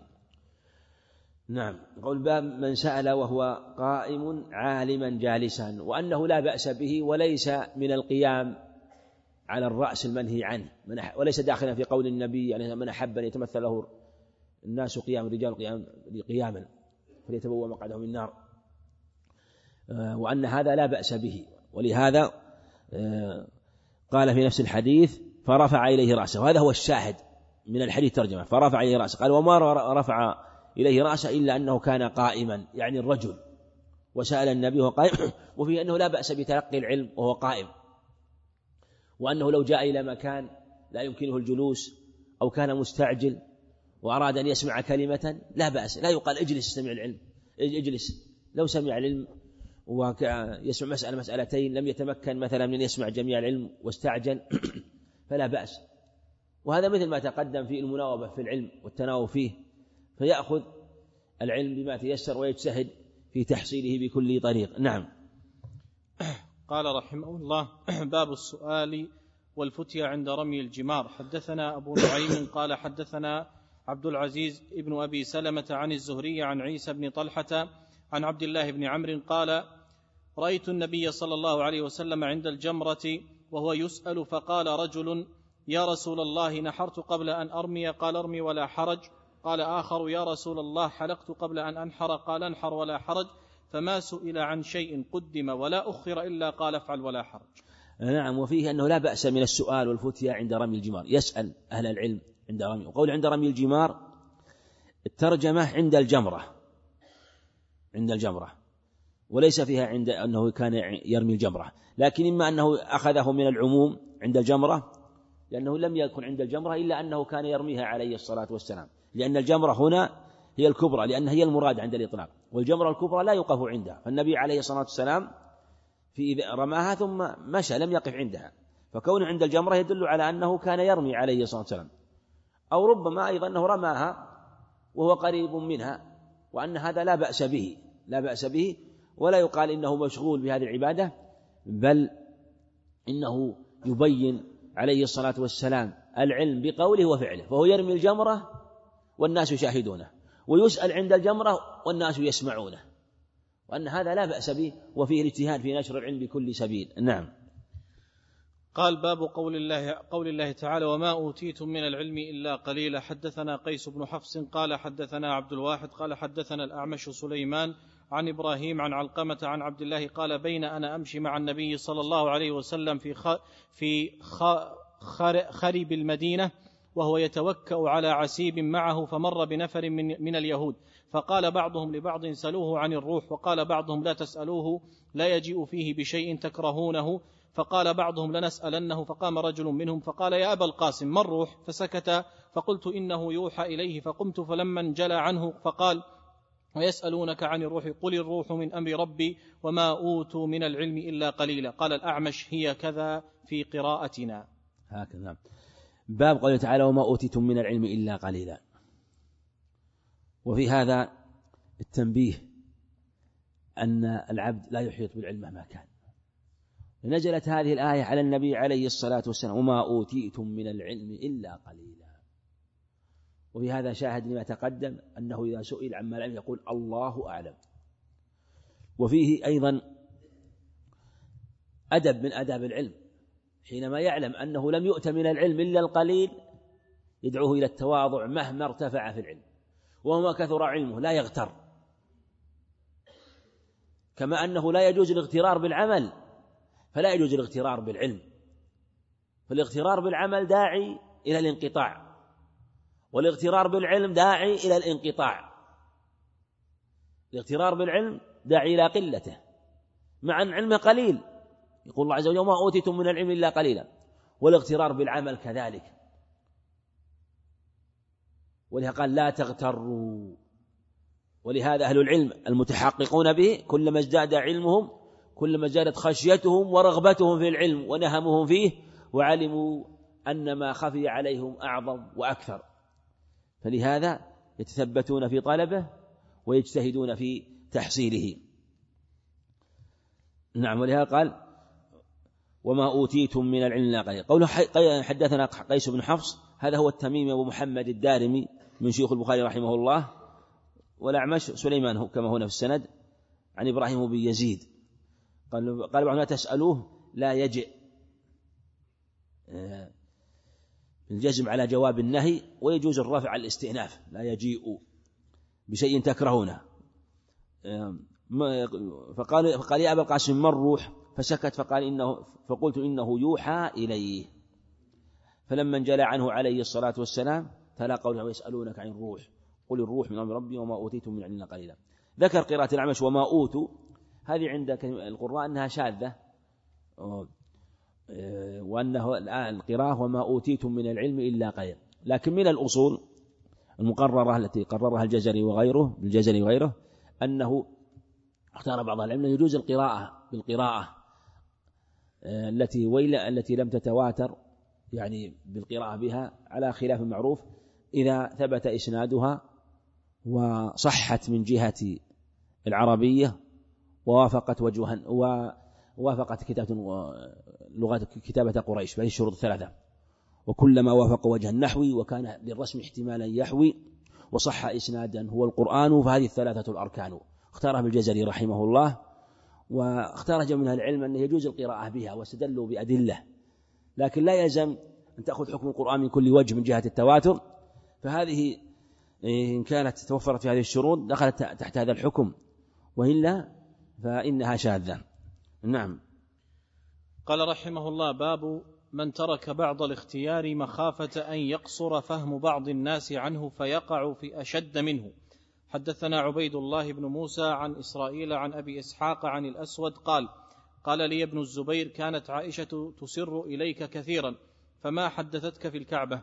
فقلت قالت لي قال النبي صلى الله عليه وسلم يا عائشة لولا قومك حديث عهدهم. قال ابن الزبير بكفر لنقضت الكعبة فجعلت لها بابين بابا يدخل الناس وبابا يخرجون. ففعله ابن الزبير. رحمه الله. باب من ترك بعض الاختيار. يعني بعض الأمر الاختار والمستحب. باب من ترك فخافت أن يقصر فهم بعض الناس عنه فيقعوا في أشد منه. باب من ترك يعني مشروعية ترك بعض الاختيار يعني بعض المستحب مخافة أن يقصر فهم بعض الناس عنه. قصر فهمهم. فيقعوا. هذا الجواب. في أشد منه. وإن كان الاختيار مطلوب هذا الأمر المختار مستحب لكن يترتب عليه أمر في مفسدة. وفي هذا دليل وشاهد أن ترى المفاسد مقدم على جلب المصالح. ولهذا تراجع عليه الصلاة والسلام ولم يهدم الكعبة ويرجع على قول إبراهيم وإن كانت مصلحة ومستحب وأمرا يختار في الأصل لكن خشية أن يقصر فهم بعض الناس. وفي هذا أن الإنسان كما أنه لا ينشر العلم الذي يفهم على خلاف المراد كذلك أيضا لا يعمله. لا يعمل به إذا ترتب عليه ذلك. مخافة أن يقصر عنه فيقع في أشد منه. استدل بحديث وحديث عائشة حديث ظاهر في هذا والأدلة في هذا كثيرة في هذا الأصل. وهذه الترجمة تحتها قواعد عظيمة ومسائل كثيرة بسطها العلماء. ومما يذكر في هذا أن أحد العلماء محمد الأصيلي رحمه الله من أجلاء علماء الأندلس توفي سنة 92 وثلاثمائة رحمه الله. سئل عن مسألة في فتاة كان لها ابن عم وكان غنيا وهي أيضا كانت ذا مال لكنه كان عنده شيء من التصابي وعنده بعض الأمور التي يلاحظ عليه في نقص وقصور في دينه فخطبها فحطت لابن عمها وهويته وأحبها هو.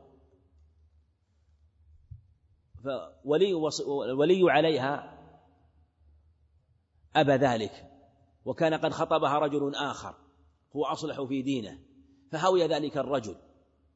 فرفعت المسألة إلى ذلك الوقت وعلمائهم فأفتوا بأنها لا تزوج من ابن عمها بل تزوج من ذلك الرجل. من ذلك الرجل لأنه أصلح في دينه وأصلح لها. مع أن ذلك الزمان زمان في الغالب تؤمن مع المفاسد في الغالب. يعني وأنه إذا تزوجته آه، قد يؤمن المفاسد التي قد يخاف منها لو ترك تزويج عمها ورفع الأمر لأبي محمد الأصيلي رحمه الله فقال تزوج من ابن عمها واستدل بهذا الحديث. ثم نفذ الأمر على ما قال أبو محمد رحمه الله. ففي هذا إشارة إلى أن أهل العلم يختلفون في الاستنباط وأن الواحد يستنبط مسألة هذا ما تقدم في الفهم في العلم. هذا أيضا يمكن يذكر في الفهم العلم وأن منهم من يستنبط مسألة واحدة أو فائدة واحدة وبعضهم يستنبط فائدة أو ألف فائدة من نفس الحديث. ذلك فضل الله يؤتيه من يشاء والله ذو الفضل العظيم. نعم. قال رحمه الله باب من خص بالعلم قوما دون قوم كراهية أن لا يفهموا. وقال علي حدث الناس بما يعرفون أتحبون أن يكذب الله ورسوله؟ حدثنا عبيد الله حدثنا عبيد الله حدثنا عبيد الله بن موسى عن معروف ابن خربوذ عن أبي الطفيل عن علي بذلك. حدثنا إسحاق ابن إبراهيم قال حدثنا معاذ بن هشام قال حدثني أبي عن قتادة قال حدثنا أنس بن مالك أن رسول الله صلى الله عليه وسلم ومعاذ رديفه على الرحل. قال يا معاذ يا معاذ قال يا معاذ بن جبل ابن جبل قال لبيك يا رسول الله وسعديك. قال يا معاذ قال لبيك يا رسول الله وسعديك ثلاثا. قال ما من أحد يشهد أن لا إله إلا الله وأن محمد رسول الله صدقا من قلبه إلا حرمه الله على النار. قال يا رسول الله أفلا أخبر به الناس فيستبشروا قال اذا يتكلوا وأخبر بها معاذ عند موته تأثما.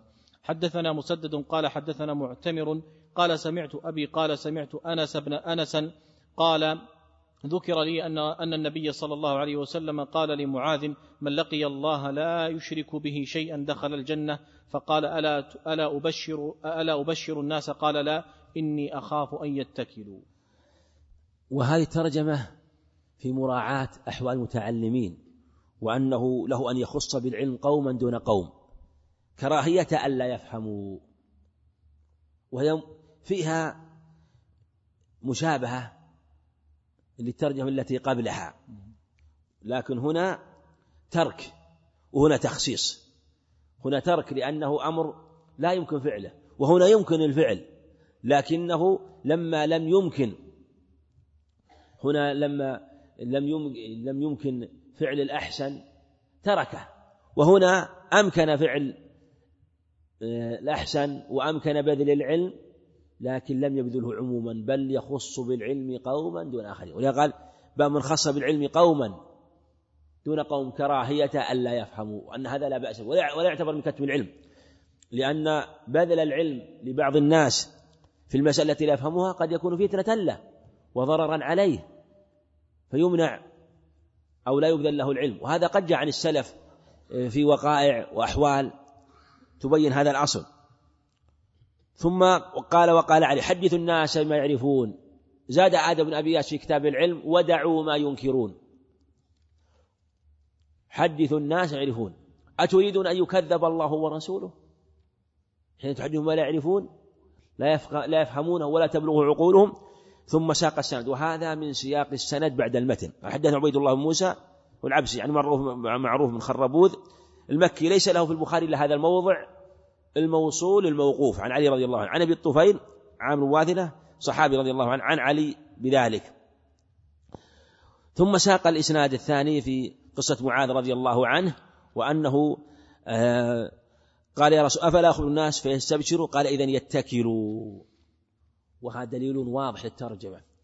لأنه لو نشره عموما فإنهم يفهمونه على خلاف المراد. قد يقول قائل طيب وش علاقة الترجمة لأنه قال خص بالعلم قوما دون قوم. وهنا قال إنه أخبر به عند موته. قال أهل العلم إن معاذ لم يكن يكتمها عن عالم بها وعن متفقه بل كان يخبر بها خصوص أصحابه. لكن كان يكتمها عمن لا يفقهها. ثم لما استقر العلم وظهر وكان الذين عنده ممن استقر في نفوسهم أخبر بها عند موت تأثما يعني وتحرجا من أن لا يظهر العلم رضي الله عنه. ثم ساق الإسناد الثاني. الإسناد الأول أن رسول الله صلى الله عليه وسلم ومعاذ رديفه. بين في الإسناد الثاني أن أنس لم يسمعه من معاذ وقد ذكر لي أن النبي صلى الله عليه وسلم. هذا المذكور المبهم محتمل. قال البخاري قال الحافظ يحتمل أن يفسر بعمر بن ميمون لأن السبب أن معاذ أن أنس لم لم يسمعه لأنه لم يحضر وفاته لأن معاذ رضي الله عنه ذهب في حياة النبي عليه السلام إلى جهة اليمن ثم بعد ذلك استقر في الشام آه، وتوفي ومعه أنس في المدينة ولم يحضر وفاته وحضر وفاته عمرو ميمون كما في كما روى البخاري في كتاب الجهاد أن حضره عمرو ميمون. وعند النسائي أن عبد الرحمن بن سمرة رواه عن معاذ أيضا. والحافظ يحتمل أن يفسر المبهم بأحد هذين. بأحد هذين عمرو ميمون أو معاذ بن جبل أو, أو عبد الرحمن بن سمرة. نعم. قال رحمه الله باب الحياء في العلم. وقال مجاهد لا يتعلم العلم مستح ولا مستكبر. وقالت عائشة نعم النساء نساء الأنصار لم لم يمنعهن الحياء أن يتفقهن في الدين. حدثنا محمد بن سلام قال أخبرنا أبو معاوية قال حدثنا هشام عن أبيه عن زينب ابنة أم سلمة عن أم سلمة قالت جاءت أم سليم إلى رسول الله صلى الله عليه وسلم فقالت يا رسول الله إن الله لا يستحي من الحق فهل على المرأة من غسل؟ إذا احتلمت فقال رسول الله صلى الله عليه وسلم إذا رأت الماء فغطت أم سلمة تعني وجهها. وقالت يا رسول الله وتحترم المرأة؟ قال نعم تربت يمينك فبما يشبه يمي تربت يمينك فبما يشبهها ولدها. حدثنا إسماعيل قال حدثني مالك عن عبد الله بن دينار عن عبد الله بن عمر أن رسول الله صلى الله عليه وسلم قال إن من الشجر شجرة لا يسقط ورقها وهي مثل المسلم حدثوني ما هي. فوقع الناس في شجر البوادي في شجر البادية ووقع في نفسي أنها النخلة. قال عبد الله فاستحييت. فقالوا يا رسول الله أخبرنا بها فقال رسول الله صلى الله عليه وسلم هي النخلة؟ قال عبد الله.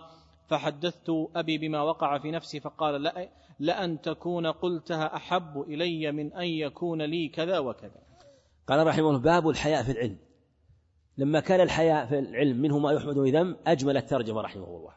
ثم ذكر آثار تدل على الحياء الممنوع وأخبار تدل على الحياء المشروع. ولهذا صدر بقول مجاهد. وقال مجاهد لا يتعلم علم حي ولا مستكبر. وهذا وصله أبو نعيم في المستخرج بسند صحيح على شرط المصنف قاله الحافظ رحمه الله. وقال وقالت عائشة نعم النساء نساء الأنصار لم يمنعوا الحياة يتفقهن في الدين. هذا وصله مسلم من رواية إبراهيم مهاجر عن صفية بنت شيبة عن عائشة رضي الله عنها. وهذا الحياء المذموم الذي يمنع من طلب العلم. الذي في حديث سلمة فغطت وجهها. غطت وجه. لم يمنعها الحياء من أن تسمع العلم.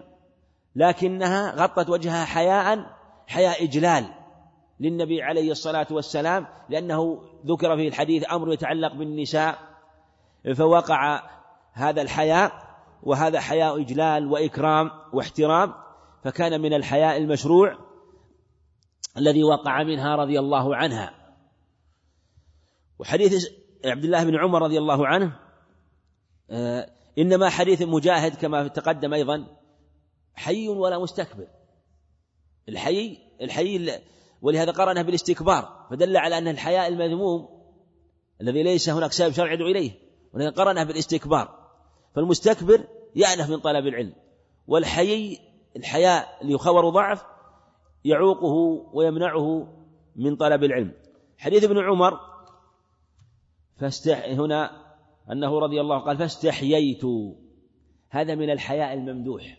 وهو أدمج يعني جعل الأحاديث وراء ذكر هذا وهذا حتى ينظر طالب العلم في الأخبار والأحاديث فلا يقول لا يستحيي مطلقا أو يستحي مطلقا لا. ينظر الموضع المشروع فيعمل به والموضع الممنوع فيجتنبه. فاستحييت. استحياء عبد الله بن عمر تقدم معنا ليس استحياء ضعف وعدم جرأة في طلب العلم لا. لأنه قال أنا عاشر عشرة فرأيت أبا بكر وعمر في اللفظ الآخر وأنا أصغر القوم كلها في البخاري. فهذا حياء إجلال وإكرام. في باب طلب العلم لمن هو أجل وأكبر منه فكان من الحياء الممدوح. نعم. قال رحمه الله باب من استحيا فأمر غيره بالسؤال حدثنا مسدد قال حدثنا عبد الله بن داود عن الأعمش عن منذر الثوري عن محمد بن الحنفية عن علي قال كنت رجلا مذاء فأمرت المقداد أن يسأل النبي صلى الله عليه وسلم فسأله فقال فيه الوضوء. نعم. تقدم وفي رواية فرأيت أبو بكر وعمر لا يتكلمان فكرهت أن أتكلم أيضا. إضافة إلى ما تقدم في البخاري أيضا حديث ابن عمر فرأيت أبو بكر وعمر لا يتكلمان فكرهت أن أتكلم. هذا الذي منعه. يعني ففسر الاستحياء هنا بالكراهة. استحييت أن أتكلم كرهت أن أتكلم لأن أبا بكر وعمر هذا والده وهذا أبو بكر رضي الله عنه مقامه في الإسلام معلوم فكيف أن أتكلم باب من استحيا فأمر غيره بالسؤال. في إشارة وهذه الترجمة توافق ما تقدم. ويبين من المصنف رحمه الله أن تراجم يفسر بعض بعضها. بين أن الاستحياء يحمد في أبواب في طلب العلم لكن لا يكون استحياء وإن كان استحياء مشروع لكن عليه ألا يفوته شيء من العلم. من استحيا استحياء يحمد عليه وربما كان سببا في عدم سؤاله لأمر يتعلق به هو فليجتهد في طلب العلم بطريق آخر. من استحيا فأمر غيره بالسؤال. وذكر قصة علي رضي الله عنه وأنه كان رجلا مذان فاستحيا أن يسأل النبي عليه الصلاة والسلام فقال في الوضوء. وهذا لأن زوجه فاطمة رضي الله عنها ابنة النبي عليه الصلاة والسلام فكونه يسأل النبي عن المذي لا شك أنه مما يجعله يستحي لأنها ابنته وهذا أمر يتعلق بالفراش. فلهذا لم يفوت المصلحة. فأمر من يسأل وجاء ما يدل على أنه كان حاضرا رضي الله عنه. نعم. قال رحمه الله باب ذكر العلم والفتية في المسجد. حدثنا قتيبة قال حدثنا الليث بن سعد قال حدثنا نافع مولى عبد الله بن عمر بن الخطاب عن عبد الله بن عمر أن رجلا قام في المسجد فقال يا رسول الله من أين تأمرنا أن نهل؟ فقال رسول الله صلى الله عليه وسلم يهل أهل المدينة من ذي الحليفة ويهل أهل الشام من الجحفة. ويهل أهل نجد من قرن وقال ابن عمر ويزعمون أن رسول الله صلى الله عليه وسلم قال ويهل أهل اليمن من يلملم وكان ابن عمر يقول لم أفقه هذه من رسول الله صلى الله عليه وسلم. نعم. ذكر العلم باب ذكر العلم والفتيا في المسجد وأنه مشروع وأنه مشروع وأنه لا ينافي حرمة المسجد حتى ولو وقع فيه مباحثة ومذاكرة لأنه طلب للعلم ولو وقع رفع الصوت أحيانا فيه فلا بأس بذكر العلم والفتيا وأنه ربما سأله من لا يحسن المسألة فيجاب وربما احتاج إلى آه، أن يرفع صوته فلهذا قال باب ذكر العلم والفتيا في المسجد.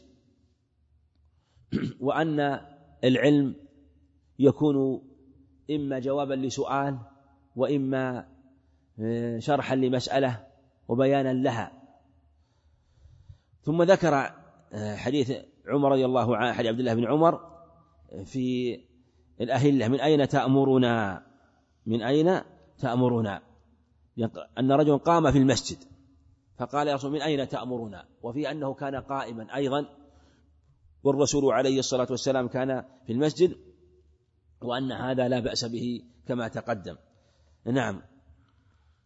قال رحمه الله باب من أجاب السائل بأكثر مما سأله. حدثنا آدم قال حدثنا ابن أبي ذئب عن نافع عن ابن عمر رضي الله عنهما عن النبي صلى الله عليه وسلم وابن أبي ذئب عن الزهري عن سالم عن ابن عمر عن النبي صلى الله عليه وسلم أن رجلا سأله ما, يلب ما يلبس المحرم؟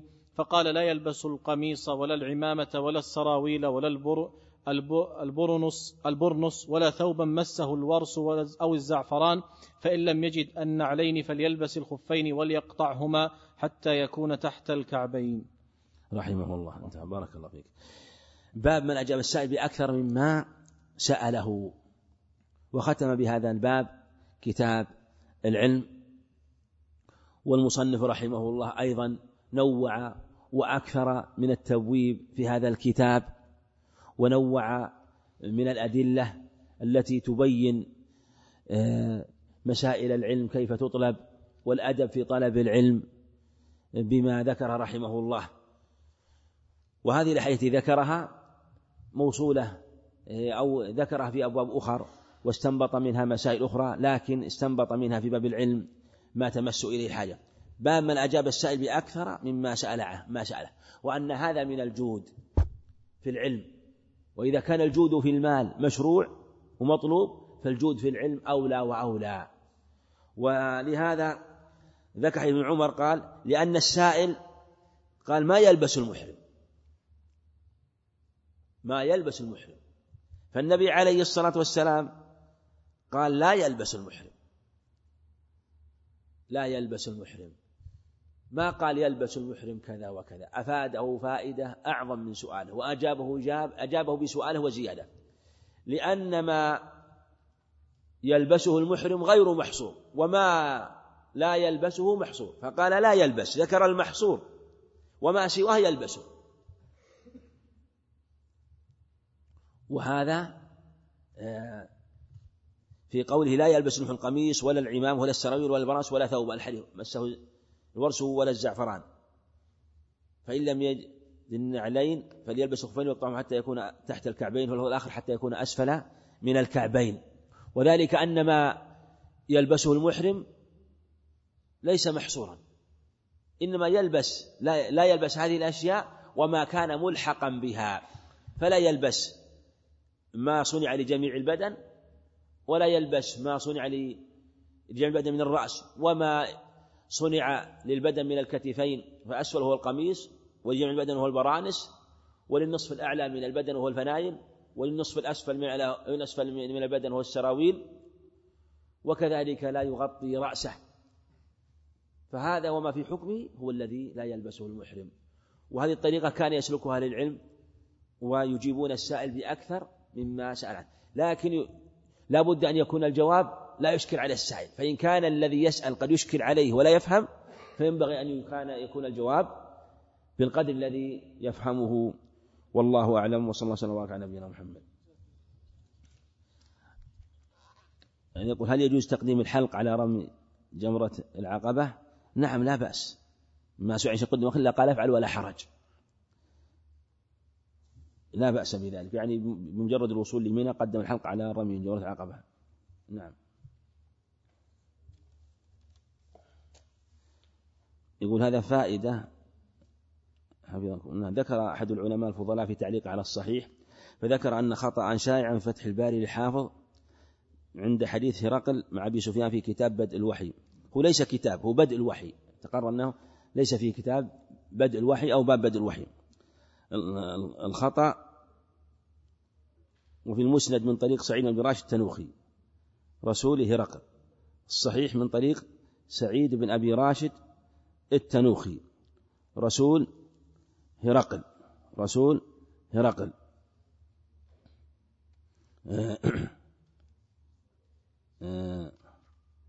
وفي من طريق سعيد بن أبي راشد. رسول هرقل. والصحيح من طريق سعيد بن أبي راشد عن التنوخي. أي هذا هو صحيح. هو عن التنوخي. الحديث عن التنوخي. عن التنوخي رسول هرقل. هذا هو سعيد بن راشد مجهول هذا والحديث معروف في المسند. وما أدري عن الآن ما أذكر كلام الحافظ رحمه الله. آه، لكن آه، سعيد بن راشد وإن كان موجود رسول هرقل هو آه، نفس عن التنوخي. عن التنوخي هذا عمر طويلا عمر طويلا. وفيه إشكال من جهة أنه أخذ الحديث عنه وهو نصراني. وهو نصراني. وينظر هل هو مثلا أسلم أو لم يسلم. لأن سعيد بن راشد أدرك بعد ذلك أدركه بعد ذلك وأخذ عنه هذا الحديث. وسعيد بن راشد بالجمل المجهول حديث طويل ليس معروف وعلى هذا الإسناد فيه ضعف.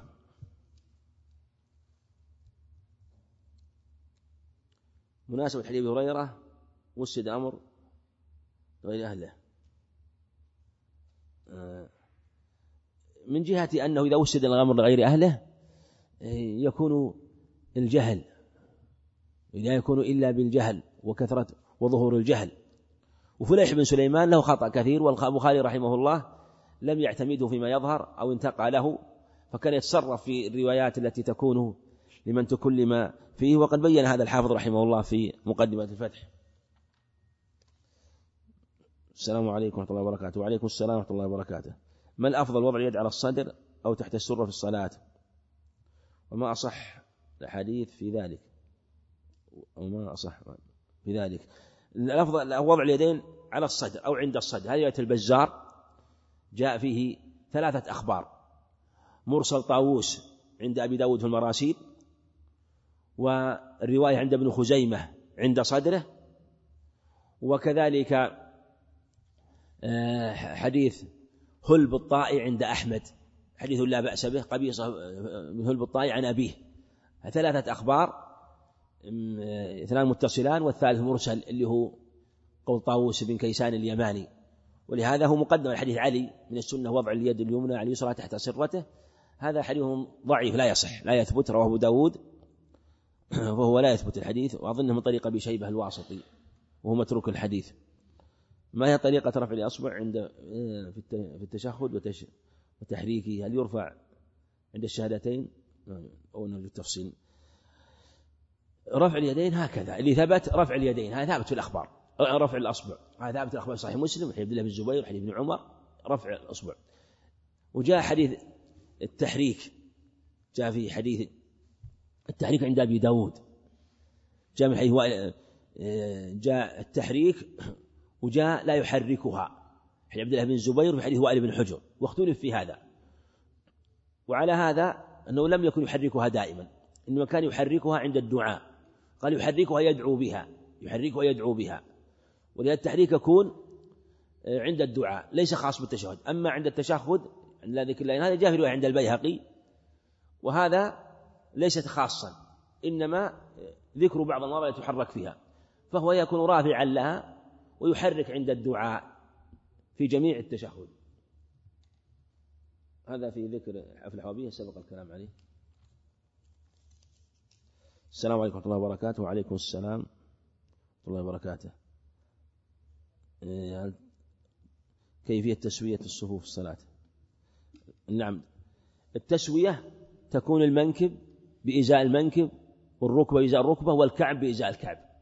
هذه التسوية اللي جاء في حديث النعمان بشير وحديث أنس هذا هو لأنه ليس التسوية بالأصابع ولا بالعقب لأن بعض الأقدام قد تكون أطول من بعض.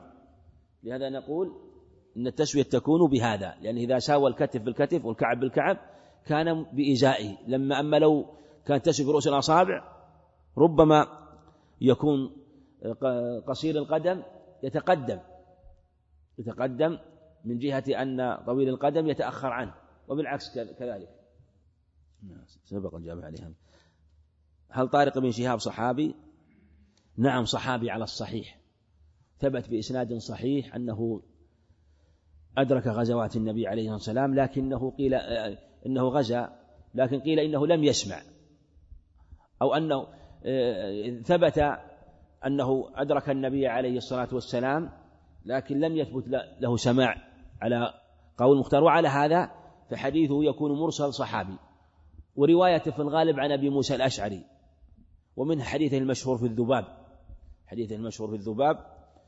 فهو إذا روى الحديث إن كان لم يسمع فهو في حكم المرسل. ومرسل الصحابي حجة بإجماع العلم إلا خلاف أبي إسحاق الإسفرايني رحمه الله. وأبو إسحاق الإسفرايني يقول إن الإجماع إنه إذا وقع الإجماع وخالف الواحد والإثنان فخلافه شذوذ فلا يعتبر. فنرد قوله بقوله نقول أنت شذوذ فلا يعتبر قولك.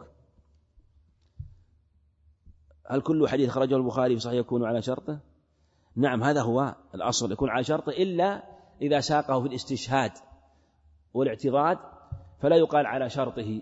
يعرف كيف روى كذلك أيضا لا نأتي مثلا إلى كل راوي روى عنه ويكون قد كل ما فيه نقول عن شرطه. مثل إسماعيل بن أبي ويس لا نقول كل حديث روى إسماعيل بن أبي ويس خارج الصحيح على شرطه حتى تكون الرواية على الطريقة التي أخرجها البخاري رحمه الله والله أعلم وصلى الله وسلم وبارك على نبينا محمد.